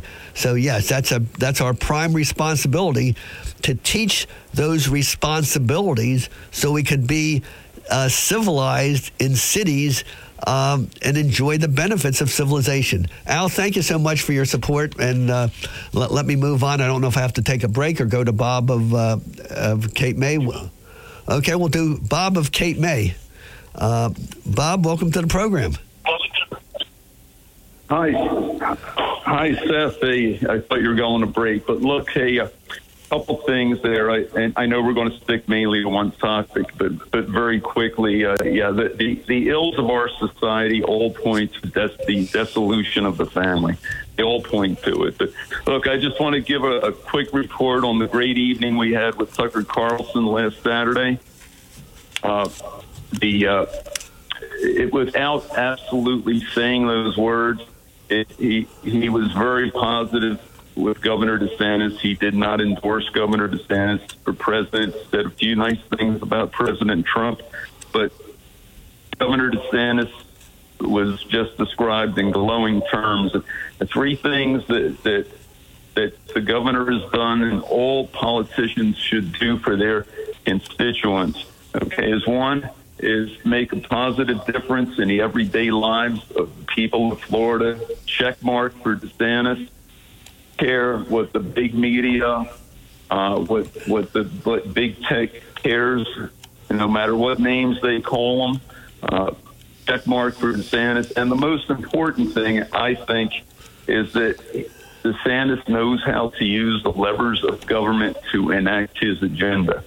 Uh, you know, Tucker made that analogy. If, if you think in driving a car, if you think that button on the automatic transmission means race, you're not going to do a very good job no matter how well intentioned you are. You have to know how to use government effectively to get your agenda approved. Uh, yes, and, and I want to uh, apologize to uh, our Liberty and Prosperity members because I originally posted the video of his 30 minute remarks on our libertyandprosperity.com website. Uh, but then I was advised by the James Madison Institute that because uh, Tucker Carlson uh, has a contract with Fox News, that videos cannot go out unless they're through uh, Fox News. So we're in the process of making a transcript of that so someone could read that. But but uh, another point related to what uh, uh, Tucker Carlson said about Florida was, and, and, this just struck me. He said, "What's going on in Florida?" Uh, Tucker Carlson used to live in Washington D.C. Uh, he grew up in Rhode Island, had a vacation home in May in Maine. often stayed with family in La Jolla, California. He now lives in Boca Grande, Florida, where you have a house. And so many, I, I was surprised to see many, many people from New Jersey and elsewhere living in Florida. And, and Tucker Carlson's exact words are this is reminding me of the Renaissance in Italy when suddenly uh, a bunch of very creative and talented and free thinking people found themselves living in Italy and they created, uh, uh, they produced such things of value uh, in such a wonderful society, which we now know as the Renaissance. He says there's a renaissance, a genuine renaissance taking place within the state of Florida. And I found that inspiring. Uh, yeah, completely agree, Seth. With you know, he, he mentioned you know, other cities, that, you know, San Francisco in the late '60s for for you know incredible you know music talent and, and incredible productivity and uh, you know, it, again, it's like-minded people who want freedom, who want to make our country great again. Uh, that you know, that's what's moving to Florida. And look, people that, that are have been very successful. You know, they're fleeing the confiscatory taxation that we have in blue states. Uh, you know, blue states are an absolute mess. Seth. You, you, you've mentioned this so many times about New Jersey. We've got the highest We've got the highest uh, tax rate in the country, the worst balance sheet in the country. Now, you really have to work at that to, in order to achieve that kind of uh, uh, infamous situation. So, yeah, and, and, and by, by the way, uh, the the Florida, the joy of being in Florida, uh, hits you in many different ways. And I don't know if you've been there uh, uh, lately, but why was in Naples, they have this supermarket called Seed to Table run by an eccentric character called Alfie Oakes, O A K E S. And, yeah, uh, I'm and, familiar with him. Yeah. And, and, I and I and I went there, so it's like a supermarket that is just the cleanest, most efficient supermarket I've ever seen. About three times the size of the Somers Point Shoprite. But what's amazing about it is you go to the meat section and you order yourself a steak uh, and then if you pay like two or three dollars extra, they will cook that steak and serve it to you at a table. So you pay your money, you pick out your steak, and then you sit at a table and, and then you get yourself a bottle of wine or beer and you're enjoying it at the table and you take what's what's a, a homing device. So basically, the, the server uh, you know, it ha- has like a, a radar that goes to your table, so you don't have to go to pick up your steak. You're just sitting relaxing at the table, and he brings you that. And that technology, that service, the prices, it was just something that I can't picture doing that uh, anywhere other than Florida. And of course, one of the reasons you could have uh, you, you could compare that with why Atlantic City doesn't have a supermarket. It's because in Florida, people are so civilized, so polite, so friendly, so courteous. It's just like I was living back in Atlantic City in the 1950s. It was just a pure, as, much, as much as I enjoyed uh, the evening that you provided to me and Andy and, and, of Brigantine, just the ambiance of the entire four days I was there uh, was, was outstanding. So, so thank you. Yeah, no, thank, yeah, you're welcome. Uh, look, you know the uh, exactly my sentiments. You know, you, you come to certain areas of Florida, and, the per, actually the pre- predominant communities in Florida. You, know, you think you're back in the 1960s in terms of civility, in terms of people getting along with each other, courteousness. You know, that, that, that's it's not just the sunshine. You know, it's not it's it's not just the weather. Uh, you know, I'm, I'm afraid. You know, what President Trump criticized Governor DeSantis, you know, saying that you know it's just a matter of the weather. Well, it's not. That's what a Democrat would do, unfortunately. Yeah, You know? yeah. And, and, and, and by, by, by, by the way, Tucker Carlson made a contrast between Florida and Texas, and Texas, of course, is another red state. But he said what troubles him about Texas is that Texas started out conservatives, and he says, "Oh, you have you know ranches in Texas, and you have conservatives in Texas." But every year, Texas is more and more socialist, more and more Democrat. He says we keep forgetting that uh, 30 years ago, California was like Texas is today. You had ranches in California. Uh, uh, California was a conservative state. He said the only way, place you really see freedom and liberty in America uh, clawing back and pushing back is in Florida. And, and, by the way, uh, I forget who it was, uh, the, the, the actor who, uh, who did Breaking Bad. I, I can't remember his name. But he basically said that the term MAGA, Make America Great Again, is a racist statement because when has America ever been good, uh, to, uh, great for the African American? And you could just see uh, in the 1960s, Atlantic City. Uh, Atlantic City was great for the African American. It was a great. It's great for every American.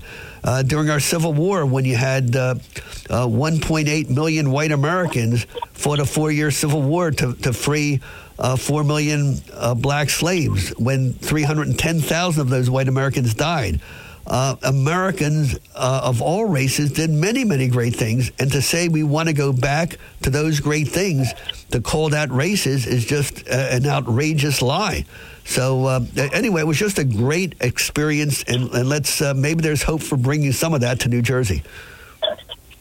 Well, Seth, you know, if, the voters had half a brain in, in New Jersey, uh, you would be you would either be a governor, you'd be an ex-governor, and I know New Jersey would have been totally different. Uh, we had the opportunity, we just didn't have sophisticated, intelligent voters. Well, well, well, well the, the, the brains are the same. We haven't lost our, or changed our DNA. It's the brainwashing in the schools and the media. Uh, and, and, just the day to day, the the unions, and I'll talk about that. But I think we have to take a break right now, right? Bob, I've got to take a break. Thank you so much, Bob of Cape May, probably calling from uh, Sarasota, Florida. But he said it's a funny thing. He said, "I'll forever be Bob of Cape May, no matter where in the world I live."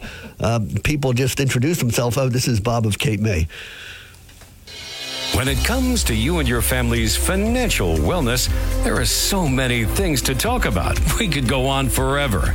To help guide you along the way, Joe Yakovich has written a book called The Heart of Your Money Inspiration for Financial Wellness. In the book, Joe talks about longevity, inflation, retirement surprises, and many other topics. For your free copy of The Heart of Your Money, call the office of Joe Yakovich at Financial at 856 751 1771 or email Joe at jyakovich Yakovich at brokersifs.com.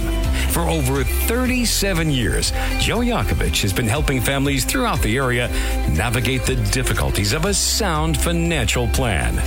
You'll find Joe's approach to be different and not just the cookie cutter methods that are prevalent in today's world.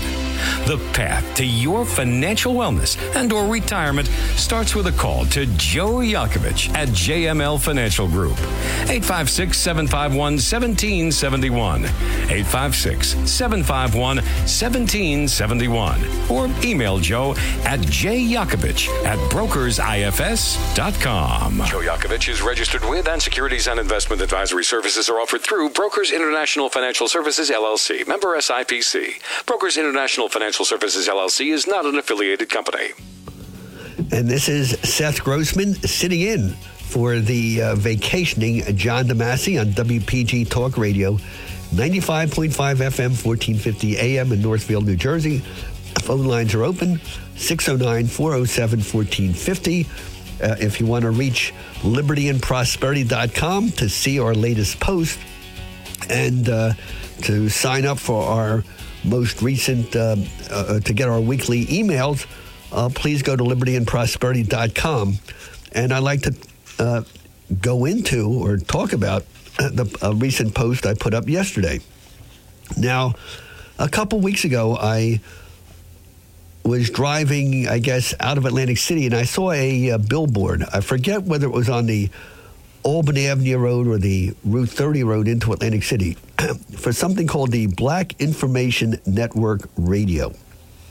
And uh, it, it struck my curiosity, but I didn't have a chance to listen to it uh, until I was traveling from uh, Fort Myers, Florida, to West Palm Beach in the middle of nowhere, heading towards a town called Clewiston. Uh, and I picked up uh, a station called 880 AM, uh, WXBN in Miami, uh, which is uh, an affiliate of a Black Information uh, Network. Now, three years ago, iHeartMedia created BIN. It's an all news radio network of 15 stations targeting the African American communities around the nation. Today it has roughly 65 stations. I don't believe uh, uh, you you could get it in this area, but um, I thought was interesting that here you have this network is created by money from Bank of America, CVS, Geico, Lowe's, McDonald's, Sony, 23andMe, and Verizon. I, I find it especially troubling when you have these woke political causes being funded by Bank of America. Because what do they get out of it? Well, we see what they get out of it.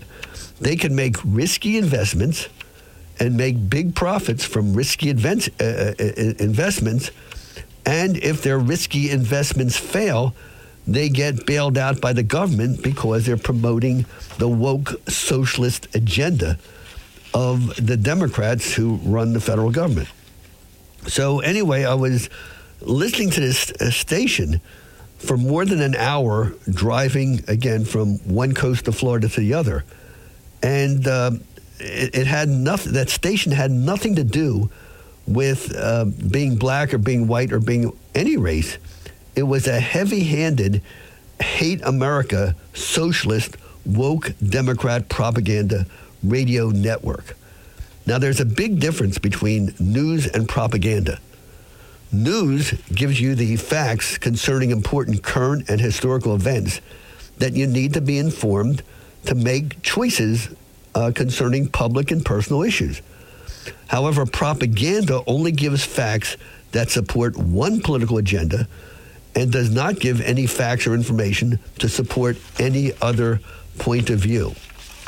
Uh, all of the news involved uh, stories of some alleged mistreatment of someone who was specifically identified as black, um, uh, and, and they were the victim of some misconduct by someone who was specifically identified as either white or a police officer. So, needless to say, in a country of 340 million people, if you want to fill your entire news cycle of only incidents where someone who is black is mistreated by someone who is white or a police officer, you will certainly find it. But it completely distorts reality because those incidents are so very rare. And what's far more common are uh, people of other race, races being uh, uh, attacked or murdered or mistreated by someone who is black or uh, black Americans mistreating each other. Uh, even a routine story of a union dispute somewhere in New York. Uh, the news story had a mention that the hospital employees there are mostly black or brown. the other interesting thing is uh, every now and then it would they give a hint of uh, a problem. It, they would talk about uh, in the culture section or sports section about a, a, a, well-known black athlete or rap music artist who was murdered in a drive-by shooting. But those uh, news items that never mentioned who did the shooting, the race of the shooter, uh, or motive of the alleged shooters, because again, it did not advance that hate America racial division uh, agenda. I want to continue that thought and explain why this is so important uh, to deal with this.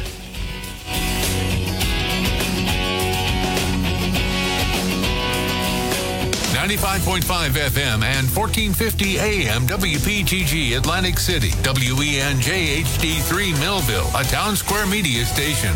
WPG Talk Radio 95.5 presents Talk with a Purpose. Join the conversation by calling 609 407 1450.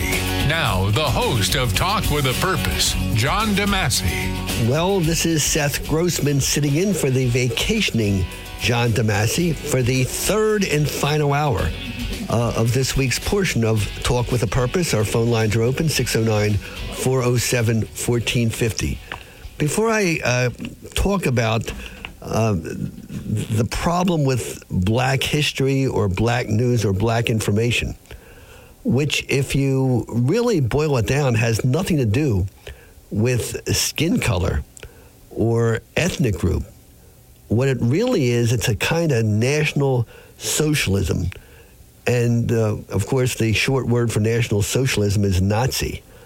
And what uh, uh, ha- has been uh, the propaganda that has been programmed to the black community since the 1960s has been this hate America uh, socialist program, which is designed to make every black American feel that every disappointment or failure in uh, his or her life is caused by somebody else, namely um, uh, somebody who is not black, whether white or Asian or Hispanic, or by the system or the man.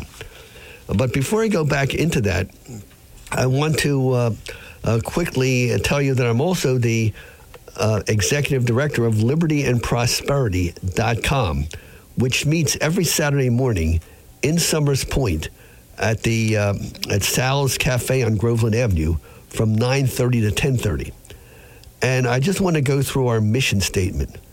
Uh, a, we teach basic ideas on how to be an American. We do this by telling America's unique history, uh, the special things that happen to bring greatness to America, which have not happened to any other country uh, in the world. We talk about the importance of liberty and freedom and the responsibilities that are needed to enjoy liberty and freedom. We talk about the importance of constitutions to define and limit the power of government, like to deny the power uh, of people to do what they want to do, which is to say, I want something from the government, but I want somebody else to pay for it. Number four, we talk about do more than vote, how to help like minded people be successful candidates to public office, whether for governor, assembly, senate, or school board. Another feature of Liberty and Prosperity is our weekly Saturday breakfast discussions. We point out, as, as, as uh, not Abraham Lincoln, as Benjamin Franklin said 300 years ago, there's no shame in saying something you believe in that turns out to be wrong. Uh, if after talking over or reading something or getting more information, you change your mind and getting and get it right.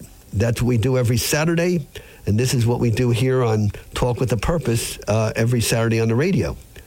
The final point is we always root for the referee. Uh, we're the people in the stands rooting for the referee, not any particular team. And that sometimes makes us unpopular. Uh, we got involved in the, uh, in the court case to stop the unfair tax breaks to, cas- uh, to casinos, not because they were unfair, but because they violated our state constitution. And that's why we, uh, when Republicans do something wrong, even though most of us are Republicans, uh, we tell the truth about Republicans as well as Democrats. Uh, having said that, before I go to uh, uh, to talk about that, um, uh, just an, a horrible example of, of, fake black history, let's go to Jonathan of Ocean City. Jonathan, welcome to the program. You're on the air. Thanks. Uh, good afternoon. Hi. A question just well, not, not, not quite. It's, it, it's daylight. It's daylight savings time, so it's, it's not, not afternoon That's yet. That's true, and I keep I Uh, keep that in mind. That's true. You do have to pace yourself. But but Back but, to but, reality. but by the way, by the way, that's that daylight savings time is, is a typical example of uh, of government overreach because it used to be that time was based on scientific fact. When it was 12 noon, the sun was directly overhead, and you have half, half the daylight behind you and half in front of you. So you did not need a clock to know approximately what time it was. You just had to look at the sun. But because the government tells you we're giving you an extra hour of daylight in the afternoon by taking away an hour of daylight in the morning, you know, to make the, the whole, you know, everybody in the country change their schedule to accommodate you know, a couple people. That is a classic, uh, you know, one of the first socialist uh, ideas. But but I, I, I digress. Go ahead, Jonathan. I'm sorry. No, you're you're right about that. I spent a couple years in Arizona, and you don't change the clocks in Arizona, and I I really felt that um, it, it was more of an even feeling life. It's uh, every time they do this to us, it is a little bit of a you know. I watched the, my children going to school. I mean, now they have to get up a, an hour earlier, and it does throw off things. That's for sure. Yeah, you're right. Um, and I and I saw it firsthand with the toddlers. The bath time, the breakfast time, the meal time, total chaos. And why? Uh, all because in 1909, you know, you know how the how the whole thing started. In 1909, you had this socialist politician in England uh, was taking a ride on his horse on a summer morning, and most of the village was sleeping. And he thought, how horrible that, that I'm enjoying this wonderful morning while the rest of the uh, village is sleeping. So he uses his political influence to get uh, the, the, the parliament to pass a law moving everybody's clocks forward in the summer. So rather than let people voluntarily decide if they want to get up an hour early or not, uh, leave it for the socialists to know what's best for everybody else. But I know that's not why Wow. it's called. Uh, I always thought it was Benjamin Franklin that did that. no, no, no, no. This this this was a progressive slash socialist thing, and when uh, Woodrow Wilson brought it to um, America, uh, the the uh, Congress uh, di- didn't do it. So what Woodrow Wilson did is he he blamed it all on the selfish, greedy railroads who don't want to completely screw up their schedules. And you know, it was very uh, you know the railroad uh, barons. They were like the one percent. They were the evil capitalists. So everybody hated the railroad owners, so they did it. And even then, he couldn't get the support, so he put it through as an emergency war uh, measure during World War One by executive order. Uh, and then gradually Wow. people got used to it. So, so it just Wow. shows shows how Uh, now, now, now, yes, I'm, I'm, now you have me thinking about another thing, which is this Colonel Edward uh, Mandell House. It was uh, kind of um, in charge of Woodrow Wilson, from what I understand. Okay. I wonder if he had something to do with it. Well, well, anyway, but I here I uh, we. By the way, this you're living a typical breakfast discussion at Liberty and Prosperity, where we start talking about one thing, we end up all the way uh, talking about something else. But, Well, I'm but, bring but go back. go back I'm to go back. back to what you called about. I don't want to get you too far off topic. Well, well, um, I, you got me listening to you before I was on hold. Now, I want to know who the referee is. You said that Liberty and Prosperity kind of roots for the referee. Who is that?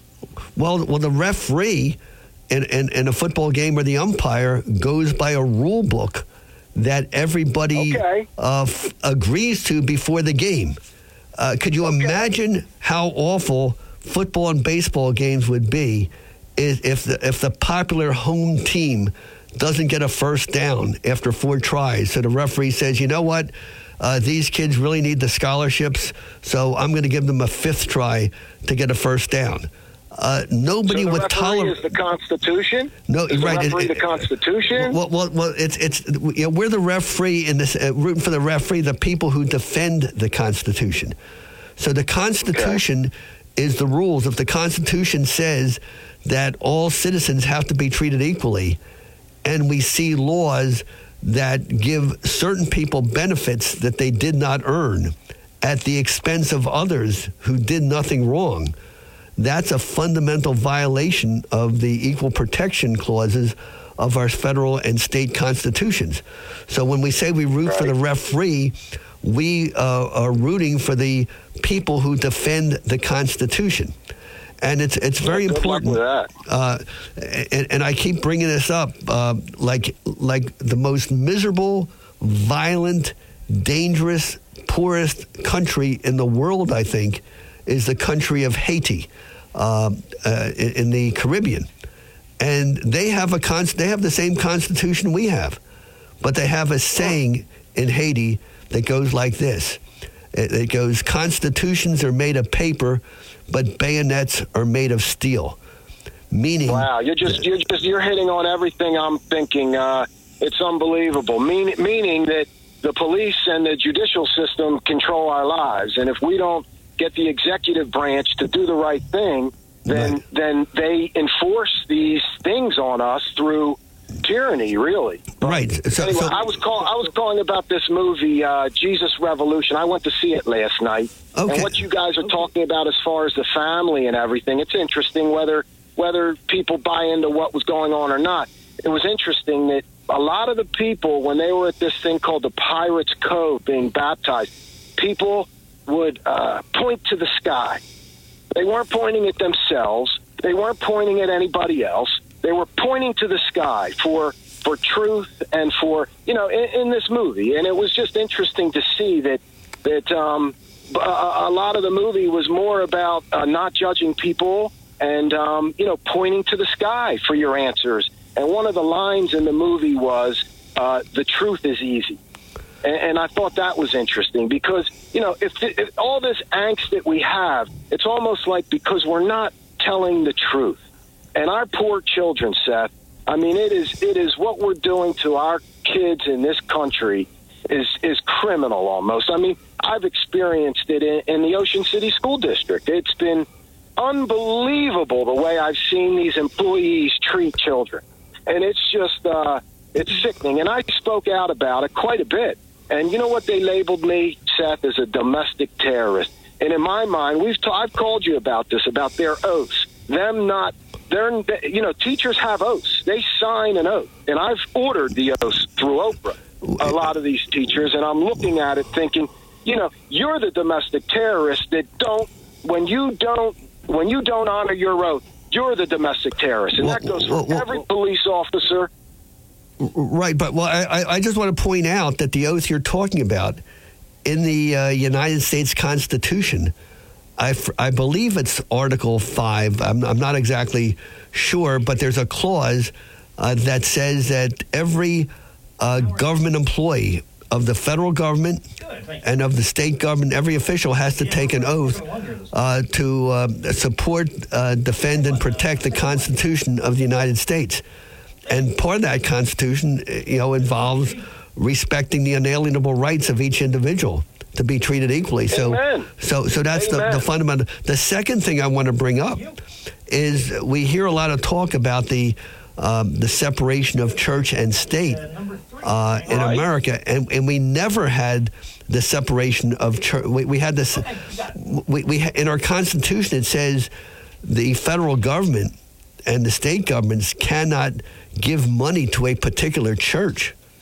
However, America was always built on the basic uh, Bible based uh, uh, moral foundation of the Ten Commandments. How you treat people, sure. How you treat people. Uh, Right, and, and, and that goes down to the Ten Commandments.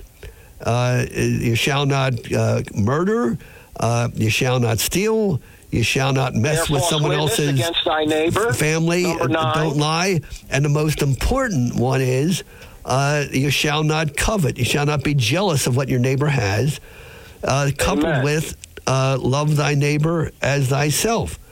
And if you and what about don't lie about your neighbor? yeah, yeah, yeah. D- d- don't bear false testimony. So, so that's the fundamental uh, principles that made our country. And if you look at what woke Democrats and socialists are about, everything is about envy and being jealous of what your neighbor has. The It's belief that whatever Seth. what what It's about themselves. Right. It, it, about. it means you say, whatever I want, whatever I need, whatever I wish I had but don't have, it's somebody else's job to give it to me. And if somebody, if I have too little, it's because somebody has too much. And that is the but they're using the government to do it. They're not using their own companies. They're using their the, the government and the people's business to do it. And Right. there's the problem. Right. So so so there there we so in, in other words, if if I break if I don't have a color TV, a flat screen TV, and I break into your house and steal your widescreen TV, I'm a thief. But if I vote for a politician who puts a $500 extra tax on you and gives me a $500 you know uh, tax credit uh, for money I never earned, uh, I am just as much of a thief, except I'm using the government as a middleman. That's something we have to Exactly. te- teach our children. All right, listen, I'm, I'm, I'm going All to right, quit while I'm ahead while we Keep still agree on work. everything. Uh, Jonathan, thank you so, so much. All right, now where where am I? Okay, it's the Tom of Lig- Little Egg Harbor Township. Is that the next one or no? Oh, I'm sorry, I'm sorry. Uh, Bill of Ocean City. I, I read it wrong. Uh, three comes after all right. two. Good morning. Bill, welcome Good to the morning, program. Sorry for the mix-up. That's okay, thanks. Uh, I'm a physician, not a lawyer, but I have a question about the Constitution that applies to abortions. Uh, since the Supreme Court uh, sent the abortion issue back to the states, are they not obliged to comply with Section 1 of the 14th Amendment, which for, I'm sure you're aware of, but for listeners, it simply says all persons born in the United States are citizens and no state shall deprive any person of life, etc., without due process of law. Well, the procedure of abortion for for almost the entire history of that procedure has had a dreaded complication, and that dreaded complication is a live born child. And there are thousands of people alive today who've survived abortions and were born alive. So, as the states make their abortion laws, are they not obliged to protect those individual persons who were born alive and provide them with due process of law before they're neglected and allowed to die? Uh, well, well, that that's a complicated question that I'm not even going to, to touch because it really comes uh, down to when does a human life begin, and uh, certain religions uh, talk about when the soul uh, is recognized, and, and and and all I could say is before 15 weeks, um, there seems to be some disagreement. After 15 weeks, That's not uh, really. That's not really what the Constitution's saying.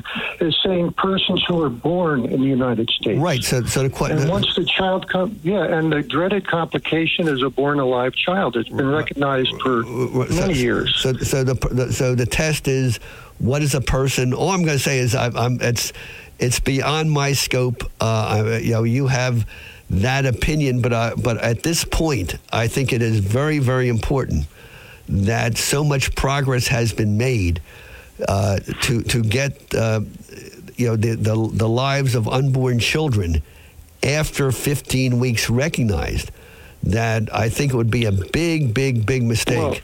I, I'm just giving you my personal opinion. I'm giving my personal Yeah, I'm opinion. not- a big, big, big Sure, I'm not discounting that. I I also agree that the unborn children in the womb are people that deserve understand- protection. I understand that. But the common definition of born is you've exited the womb and you're now breathing and, and showing a heartbeat, and you're a little child, probably preterm. But uh, there, read Melissa Ohden's book. She's a survivor of failed abortion. There are many. You can find many of them on the web. But but but and uh, I think states should be obliged to enforce and and comply with that yeah, Fourteenth Amendment. Well, here's because they have citizens on their hands when when a child's I, I, alive. I, I understand your belief. However, my opinion is that uh, I, I think it's important to recognize the gains that have been made and allow the culture to catch up to uh, the latest Supreme Court decision. Because if not, what's going to happen is uh, anyone who expresses a pro life position is going to be voted out of office and will go back to abortions in the ninth month again. So I understand and respect your views, but I, I'm just Sure. not with you on this one. Okay? All right. Well, in current events, if I have time, I'd uh, I'd like to recommend a book to people. Go ahead. Called "The Moral Case for Fossil Fuels." And one of the biggest arguments that's not always mentioned is that these windmills don't work and they're more trouble and uh, than they're worth, and they're a lot more expensive to start up than the revenue they bring in. But in this book by Alex Epstein called "The Moral Case for Fossil Fuels," he makes a compelling argument the fossil fuels are a lot cleaner and a lot more efficient. And the and that nuclear power the only way to provide energy and and guarantee human flourishing, which should be our goal, uh, than any of the green energy uh, projects. Um, wind and solar energy will not provide enough energy for the seven to eight billion people alive on the planet today. And if we eliminate fossil fuels and nuclear energy, which they're doing, uh, you're going to um, sentence a lot of people to die in the world. Yes, the but but but but, but, but Bill, uh, I, you're giving the the socialists and the leftists way too much credit. I mean, the whole reason they're doing that is the same reason they want to break up the family. They want to make uh, people poor and dependent on government and the socialist or Democratic Party um, that runs the government. And, and let me give you the example. Remember, first they said dirty coal was no good. We had to close down all the dirty coal with the sulfur. So then we came up with clean coal without sulfur. Then they didn't like that either. Uh, so we came up with oil. And then uh, they said they didn't like the oil either. So we had hydroelectric dams. Then they said we were endangering the fish, so we had to tear down the hydroelectric dams, even if, even though we had the fish ladders, right? Uh, so, so then we came up with fracking and natural gas, and they came up with the lies that if we ran a pipe underneath Route 49 from Millville to uh, Beesley's Point for that uh, power plant by uh, what milepost uh, 29 on the Parkway, it would poison the water and, and, and cause forest fires in the pinelands. So we get rid of that. So so uh, okay, we have nuclear power. Oh no, we got to close down Oyster Creek plant. We we can't go through with the doubling of the Salem facility. So what do they leave us with? They leave us with wind that, that anyone who knew basic eighth grade science in the 50s knows it can't work, it can't be stored. Uh, I've said it all the time, and, and solar is just as unreliable because we have something called clouds and we have something called night. So it's so it's all designed to make us dependent, which is why they have the so-called smart meters to make sure that whenever they feel like it, they could turn off the power or, or limit the power in anybody's house. So um, n- you know, I mean, you're absolutely right on that. So, uh, so I'm glad we have some point of agreement on something. All right, Bill, I've got to move on. Uh, I would take a break. Thank you very much, Bill of Ocean City. Joe Yakovich is registered with and securities and investment advisory services are offered through Brokers International Financial Services LLC, member SIPC. Brokers International Financial Services LLC is not an affiliated company. When it comes to you and your family's financial wellness, there are so many things to talk about. We could go on forever. To help guide you along the way, Joe Yakovich has written a book called The Heart of Your Money Inspiration for Financial Wellness. In the book, Joe talks about longevity, inflation, retirement surprises, and many other topics. For your free copy of The Heart of Your Money, call the office of Joe Yakovich at JML Financial at 856 751 1771 or email Joe at jyakovich at brokersifs.com. For over 37 years, Joe Yakovich has been helping families throughout the area navigate the difficulties of a sound financial plan. You'll find Joe's approach to be different and not just the cookie cutter methods that are prevalent in today's world. The path to your financial wellness and or retirement starts with a call to Joe Yakovich at JML Financial Group. 856-751-1771. 856-751-1771. Or email Joe at jyakovich at brokersifs.com. Okay, uh, Seth Grossman sitting in for John DeMasi with 32 and a half minutes left to go on uh, WPG Talk Radio, at 95.5 FM, 1450 AM out of Northfield, New Jersey. Uh, phone lines are open 609 407 1450. Uh, and I wanted to talk about uh, that, that uh, fake black history about George Washington um, that I, I, heard when I was traveling in Florida between uh, uh, Fort Myers and West Palm Beach. Uh, but in case I don't get to it, Uh, because I'm getting these phone calls, uh, please look for that post on libertyandprosperity.com. And if you like posts uh, like that, please subscribe to our free weekly email updates. And if you want to keep us on the radio station, if you want to keep our websites and other messages going out, uh, have us make another round of postcards, please make an online donation or send your check payable, tax deductible check, an anonymous check payable to libertyandprosperity.com and send it to uh, Liberty and Prosperity, care of the old, uh, what used to be the law offices of Seth Grossman in Somers Point, New Jersey. Uh, Tom of Little Egg Harbor Township. Now I get you. I hope you're still there. Hey, now I'm right here. That, uh, one day I'm going to get over to your Liberty Prosperity. Are you still doing that the, the diner there on that? No, no, no, no, no. Well, b- because of COVID and because they had a liquor license and were afraid of the wrath of Governor Murphy, uh, we had to move to Somers. We, we, had to move to Somers Point. Uh, uh, in it's called Sal's Cafe. Groveland Avenue right. in Somers Point, uh, 501. Uh, that's it's called Sal's Coal Fired Pizza, but they have a great breakfast. And when do you have that on? What days you have? Every Saturday, 9.30 to 10.30. And, and, okay. and, and, we have a nice uh, Little Egg Harbor Township uh, contingent. So if you want to email me through the website, uh, I could get you in touch okay. with some other folks who make the same trip, so you don't have to pay that outrageous. Was it a two dollar and twenty five cent toll, or, or, something? Oh, I oh, no, I guess you you. You, you, go in through. Well, I take uh, the Parkway. I, I think the because I work at resorts. I take the Parkway all the way to the express. The only I pay is on the expressway. Okay, that dollar thirty-five. All right. So, and, and, of, and, of, course, if you want to be a like like us locals, you'll get off at exit thirty-six and avoid right, the toll, exactly. the Somers Point toll. Okay. Anyway, so exactly. I know that's the we didn't call to talk about breakfast and tolls. What's on your mind? And thanks for your patience okay, and hanging on. Listen, nah, nah, that's fine. Listen, it's always a pleasure. Listen, um. I, I don't know if you want to talk about Trump thing. He says he's going to get arrested Tuesday. Now, does if he gets arrested, does this stop him from running for president? No, he, of course he could run. As a practical matter, it's going to make his life a lot, diff- a lot more difficult. All right. Right, right, right. I was just curious about that. Okay, that's that's another subject. Yeah, because uh, you're, you're uh, the, the, uh, as we you see if you follow the online comments, uh, you, you have to get donors. Uh, to donate for campaigns, and a lot of your big donors don't want to be donating to legal fees. They want to have the money they donate go to campaigns to help somebody exactly. get elected. So, uh, exactly. we'll, we'll, just have to see how that plays out.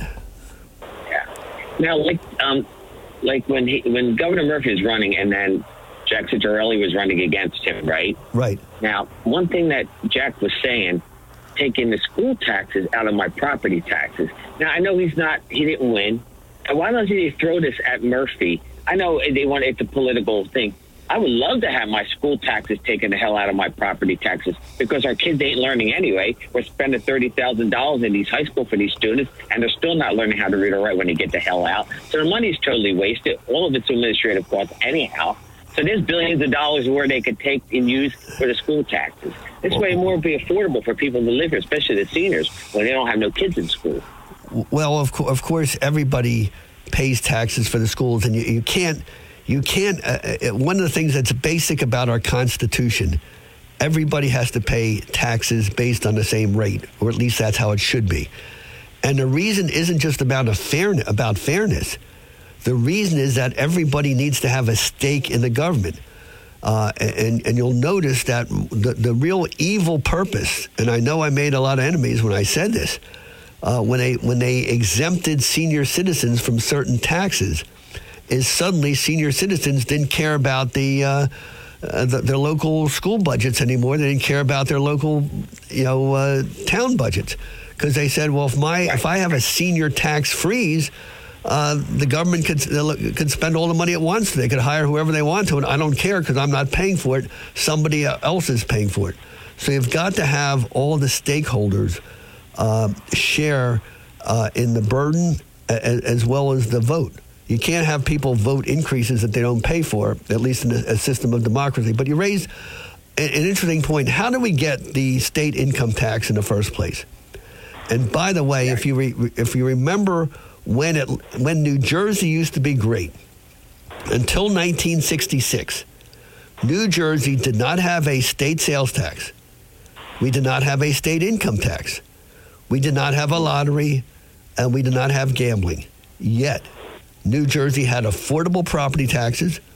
We had the best schools. We had the best highways. We had the best law enforcement. It was a beautiful place to live. What turned New Jersey around? You know, what what, what ruined New Jersey? The idea. Look at politicians. well, no, no. Uh, you, know, you know that that's it. Uh, when I started out in politics as a young man, uh, I, I used to believe that my problem was corrupt politicians. After a while, I realized the problem is corrupt voters, not corrupt politicians, because the politicians we get are exactly who the voters want. And what the voters want is somebody who's going to give them free stuff that's paid for by somebody else. It's human nature, and that's why you need constitutions to stop that from happening. But New Jersey started to go into the toilet in 1966 when most people in New Jersey said, My property taxes are too high. So let's have a sales tax, a state sales tax to pay for the schools so that my property taxes will go down. So what happened in 1966? Uh, you had a, a new sales tax because everyone thought, well, somebody else is going to pay for my schools now. But what happened is because the schools had extra money, the teachers union just demanded more money and more you know salaries and more administrators and more programs. So you had higher um, property taxes plus a, high, a, a new sales tax. So what happened in 1976? Somebody said, "Well, let's have my property taxes are too high, so let's have a income tax on top of the sales tax and on top of the property tax." And then the sales tax went from 2% to 3% to 5% to 7%, right? And, and, then we had the income tax go from 2% to 2.5%. So whenever you start the idea that I want lower taxes for me by having higher taxes on somebody else, you get more waste, you get more corruption, you get more abuse, and you end up paying more. So I, I would disagree with you on that point. Well, I, I well, you might have to agree with me because we have 600 school districts, three states. You can get Delaware, Maryland, and Pennsylvania. They don't have that many school districts put together. That's a, that's, that's a, another that, broken system right there. No, no, no. See that, but that once again, that's not the problem because back before we had the state sales tax and before we had the state income tax, we had the same 636 school districts, and we had low property taxes, affordable salaries um, you know, everything was under control. We did not lose control because we had too many school districts. Because guess what, what? What happens if you have bigger school districts? Then you, instead of having uh, you know five superintendents, you'll have a superintendent and four deputy assistant superintendents. you're not going to save any money. Uh, the real problem is well, you've got. all, you- it all you- goes to administrative cost. no, it doesn't. you, you, you, you, just, you just, remember, you assume that someone's going to get fired. But when did you ever know politically connected people to get fired? So what would happen? Uh, What? If they get fired, they don't have the political clout they think they have. But we, we, we, we go through this in, uh, in, in uh, like, like in, in where I live in uh, Northfield, Linwood, and Somers Point. So you have three school districts. Um, they, they said, well, why don't you ever consolidate the three school districts? Uh, you're not going to save anything because, uh, ag- again, uh, nobody would get fired. Where you used to have, um, now you have three superintendents. So they would uh, have a, a superintendent of the whole school district, and they'd have what, what would stop them from having two assistant superintendents? Uh, what you need to do is you have to have people say enough. We don't want to pay for this, and we're going to reach that point soon because you now have a, a a government at the federal, state, and local level where the average taxpayer cannot afford the cost of government. So what's going to happen They're is like drunken sailors. yeah, yeah, but but what I know from my experience as a lawyer is whenever I have clients come to see me, and they'd say, um, I, I I need you to. Uh, to give me financial advice, I said, "Well, you have to. You have two cars. You have to cut back to one car. You have, uh, uh, you know, you're taking vacations uh, three times a year. You got to cut it down to one time a year. You're going out to, to restaurants five nights a week. You got to. They say, no, no, no. So th- they wouldn't take me seriously until uh, they maxed out their credit cards and they're getting their wages attached, and now they don't have the money, so now they would hire me for a bankruptcy. Unfortunately, it's human nature that until people Yes, have is. to do something, they won't do it. As long as as government could borrow money to stay afloat, they're going to borrow, borrow, and borrow until suddenly someone's not going to get paid back and the whole thing collapses. Uh, and the piggy bank's going to get dry. but but but not so all i'm doing with liberty and prosperity i'm not going to get people to change their nature but but when the collapse does happen i want them to know why the collapse happened and where we have to go from there. And by the way rush limbaugh often said the same thing. He said you can't fight santa claus. As long as santa claus is handing out money no one's going to not want to take money from santa claus. So we've got to just dry up the borrowing Tony, I've got to move on to uh, to Joe of Smithville, but I have to take a break first. Uh, Joe of Smithville, please hang in there. I'll be right with you. If you're interested in driving one of the finest automobiles on the market today, then you'll want to check out all of the fabulous new and pre-owned Lexus at Lexus of Atlantic City. Lexus of Atlantic City, 3169 Fire Road in EHT. Driving a Lexus is like no other vehicle on the market. Test drive one for yourself at Lexus of Atlantic City.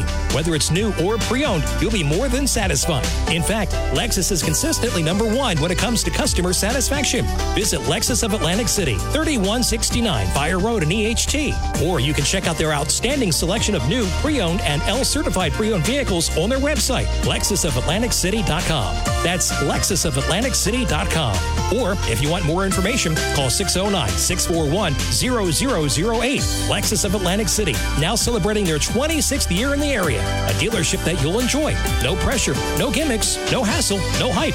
Lexus of Atlantic City, 3169 Fire Road in EHT. And remember, always online at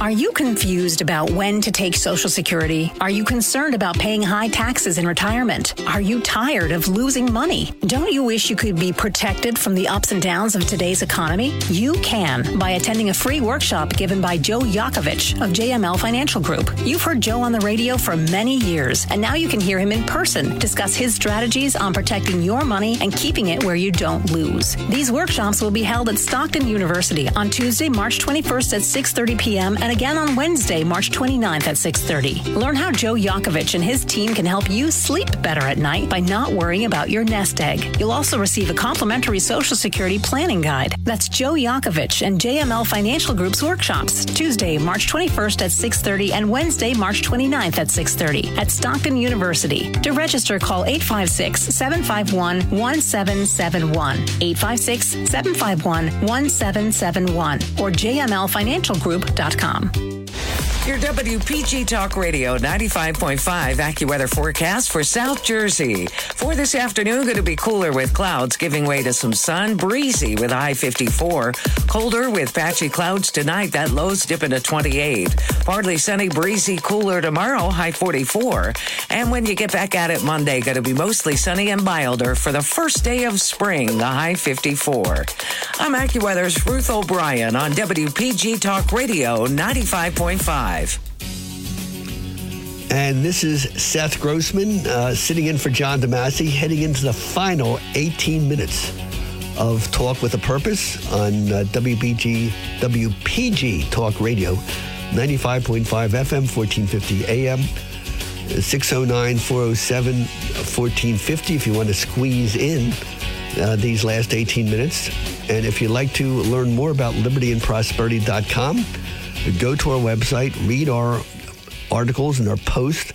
And if you don't see a topic that interests you, we have a search bar. You see, we, we have hundreds of posts, but we can only fit about nine or 10 of them on the home page. So if you have a topic, just use the search bar, and I'm sure you'll find four or five uh, interesting posts on just about any topic you pick.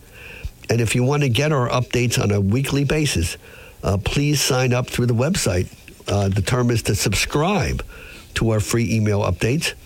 Uh, and uh, if you like what we're doing and you want to keep us going, uh, please make a tax deductible donation um, through our website, libertyandprosperity.com, uh, or um, uh, become a uh, member for $30 a year and pay your 2023 dues. All right. Uh, did Joe Smith or anyone come back? Um, Joe, I really apologize for that. Sometimes I get carried away. The uh, problem with, uh, with, with fake history that's being taught in our uh, public schools and in our colleges, uh, and it's not just Stockton University that is woke, uh, because Atlantic Cape Community College even though it's controlled by seven trustees uh, picked by uh, Republican Atlantic County Executive Denny Levinson with the consent of the uh, Board of Atlantic County Commissioners, and three uh, picked by uh, Len Desiderio with the consent of the Republican uh, county commissioners. you have 13 trustees, 10 picked by Republicans three picked by Democrat Murphy. Uh, Atlantic Cape Community College is every bit as woke right now as Stockton University, even to the point where uh, last uh, month, to achieve certain diversity, equity, and inclusion goals, uh, the uh, the college set up separate meetings for black faculty members uh, and white faculty members, well, actually, it wasn't just black. If you were black, um, Hispanic, uh, actually, black, non white Hispanic, um, uh, Pacific Islander, and various other categories, you would meet on a Friday. But if you're any other ethnic group, you'd meet on a uh, Thursday. Uh, and uh, the whole purpose of having the separate meetings, according to the president, I forget what her name is, Barbara Gaba or, or, or, something. She said she had to protect employees of color. So if you think that, uh, if, if you don't realize that both Stockton University and Atlantic Cape Community College uh, are that woke, uh, that's what we have to deal with. Now, what they do in the classroom, they teach the, these uh, fake uh, science uh, fake uh, history that basically teaches that um, everyone other than a white heterosexual male is a victim of white heterosexual men. And I don't have time to go into all of it, but that really changes the perception of reality for young people coming out of these colleges because when it comes to voting, their perception of reality is so distorted. They just presume if they see a heterosexual white male candidate for public office, they assume that uh, that he, he is not good for women or gays or black Americans or Hispanic Americans, and right away there's a bias not to vote for that person. And so um, when I become a candidate or became a candidate for public office, I already had somewhere between 30 to 45 percent of the electorate was determined to vote against me before they even knew who I was because they learned the fake history that in the past every evil in society today was caused by people who looked just like me. So if we're going to change the politics of America, we've got to change the education of America. And that's why what uh, Governor DeSantis is doing in Florida is so important. And that is why I'm so disappointed that the folks in Ocean City who got elected to the school board are getting zero support whatsoever from Republican officials at the county and state level. And that has got to change. And um, from what I see, uh, when I heard every candidate I have heard running for public office in Atlantic and Cape May County has not even mentioned that issue as being on their radar screen. Or if they do, they just mention it as a campaign promise, uh, but no concrete action behind it. Now, to, to, give you an example of what fake black history is, uh, let me give you an example of what I heard while listening to the, uh, the history segment on the Black Information Network affiliate, which was, uh, see if I have the station uh, in, in, Miami. Um, have my, let's see, WXBN 880 AM near Miami, Florida. So they were talking about George Washington. Now, why was this propaganda? You see, George Washington was far more than a great American. He was the father of our country. There would have been no United States of America had it not been for George Washington. George Washington was a perfect role model for children growing up in one parent homes. Washington had to drop out of school at age 11 when his father died. Washington had to give himself an education by reading on his own. He had to learn a useful trade by working as an apprentice working more than a year to learn the useful trade of surveying.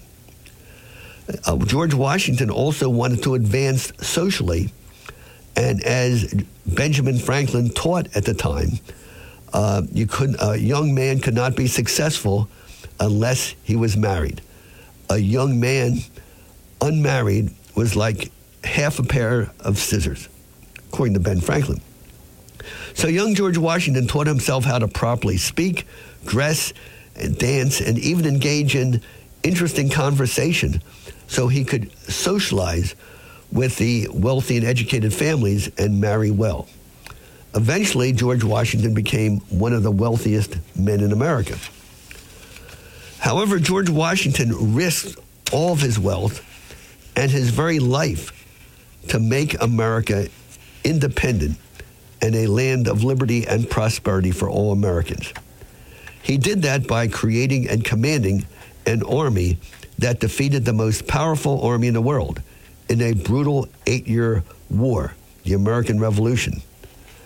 After winning that war, George Washington commanded the most powerful army in North America. But he walked away from that army and returned home to his farm and disbanded the army. Uh, by doing that, he taught Americans a powerful lesson of the importance of self government, not to trust your country and your future to one smart man to fix everything or one strong man to fix everything. Later, that government was about to fail. So George Washington called for and presided over a constitutional convention to create a more perfect union. George Washington then became our first president And under George Washington's eight years, Americans enjoyed unprecedented growth, peace, and prosperity, and virtually all the northern states abolished slavery. However, Washington stepped down after eight years. He again wanted Americans to get used to running their own country. So that's the story of George Washington. The Black Information Network, in its black history, did not mention any of this uh, on the air. It simply reported that George Washington owned 317 slaves at the time of his death. It also said that Washington broke Pennsylvania laws when he lived in Philadelphia, which was then the capital of the United States. That's because several of his slaves lived with him at his house in Philadelphia at the time, even though slavery was not permitted in Pennsylvania. Um, so uh, George Washington um, can be criticized uh, for being short uh, sighted on the issue of slavery. Let me just see if I can have the. Uh, okay, oh, oh, I'm sorry, I missed a page. Since the full story of George Washington is no longer taught in our public schools, colleges, or Hollywood and TV entertainment, the so called Black History segment of the Black Information Network confirmed that hate American socialist propaganda of woke Democrats. That propaganda falsely teaches that America was founded by white racists as a white racist country, and that propaganda leaves out these inconvenient facts. George Washington was 11 years old when his father died, when he inherited his father's farm with 11 slaves. George Washington later married into a family that owned more slaves. George Washington did not create slavery or capture or buy any slaves. However, what is important is that as George Washington grew older, his views on slavery changed. As a young man, George Washington thought slavery was normal. He also thought at first he treated his slaves fairly. He recognized their marriages, he didn't break up families, he gave them the same housing, clothing, food, and medical care as free black and white workers. However, George Washington realized the evil of slavery when several of his slaves escaped when the British offered them freedom during the American Revolution. When America finally obtained its independence, George Washington set up a complicated legal plan to make sure that all of his slaves would be free when his when he and his wife died and also financially independent and self-sufficient. When George Washington had a few of his slaves living with him in Philadelphia, they all knew that they would be soon free and uh, given enough money to be self-sufficient had any of them walked away, nothing could have stopped them. But those details were not mentioned in the Black History segment of BIN Radio. George Washington, like most framers of our Constitution, also approved a provision that limited the voting power of slave owners and ended the importation of new slaves within 20 years. Years later, Abraham Lincoln did careful research proving that Washington and most of the founding fathers did not risk breaking up the Union to immediately end slavery only because they thought that slavery was already, quote, on the verge of ultimate extinction. Of course, that did not happen. In the early 1800s, the invention of the cotton gin and mass production of fabric in England made cotton and slavery so obscenely profitable that it was like the crack cocaine and human trafficking we have today. That is what caused slavery to expand rather than die out in the cotton states of Georgia, Mississippi, Alabama, Louisiana, and Texas. Now, George Washington can be criticized for being short sighted on this issue, but there is zero historical evidence that uh, Washington or the other founders expected the enslavement of black Americans to continue. Uh, it's also important to remember that uh, that in Haiti, the uh, George Washington of Haiti reinstituted slavery to make money from the sugar uh, uh, plantations. And I've got to go. If you want to finish, read the entire post, go to libertyandprosperity.com, where we compare America's George Washington and Haiti's Jean Jacques Dessalines. Libertyandprosperity.com. Time flies when you're having fun. Uh, thank you, John. I hope you're having a good vacation and uh, have a great week. Liberty and prosperity. When it comes to you and your family's financial wellness, there are so many things to talk about. We could go on forever. To help guide you along the way, Joe Yakovich has written a book called The Heart of Your Money Inspiration for Financial Wellness. In the book, Joe talks about longevity, inflation, retirement surprises, and many other topics.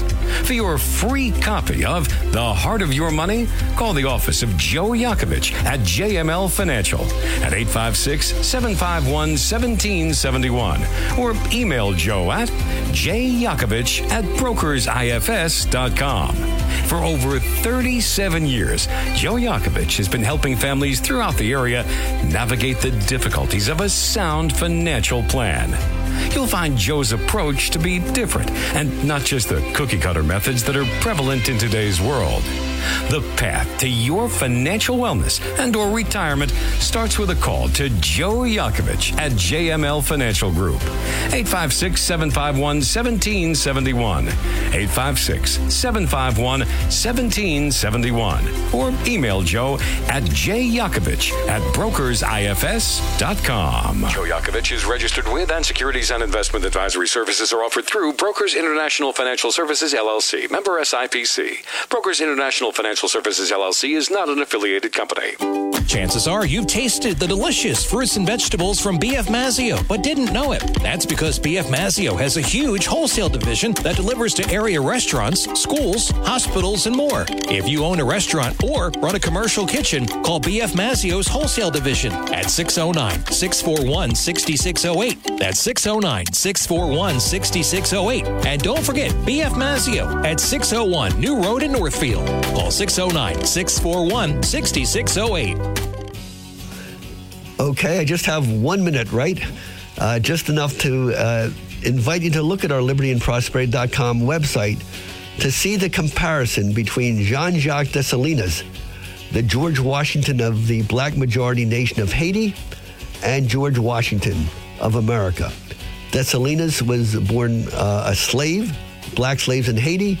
Washington was a white slave owner.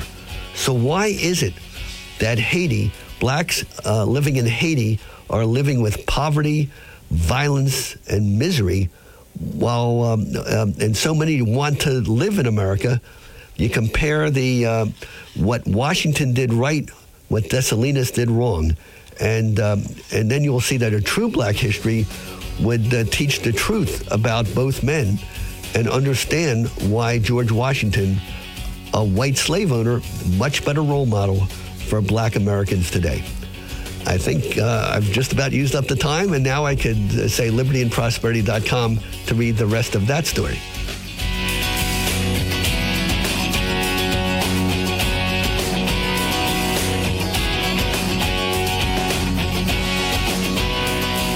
The preceding program was paid for and presented by John DeMasi.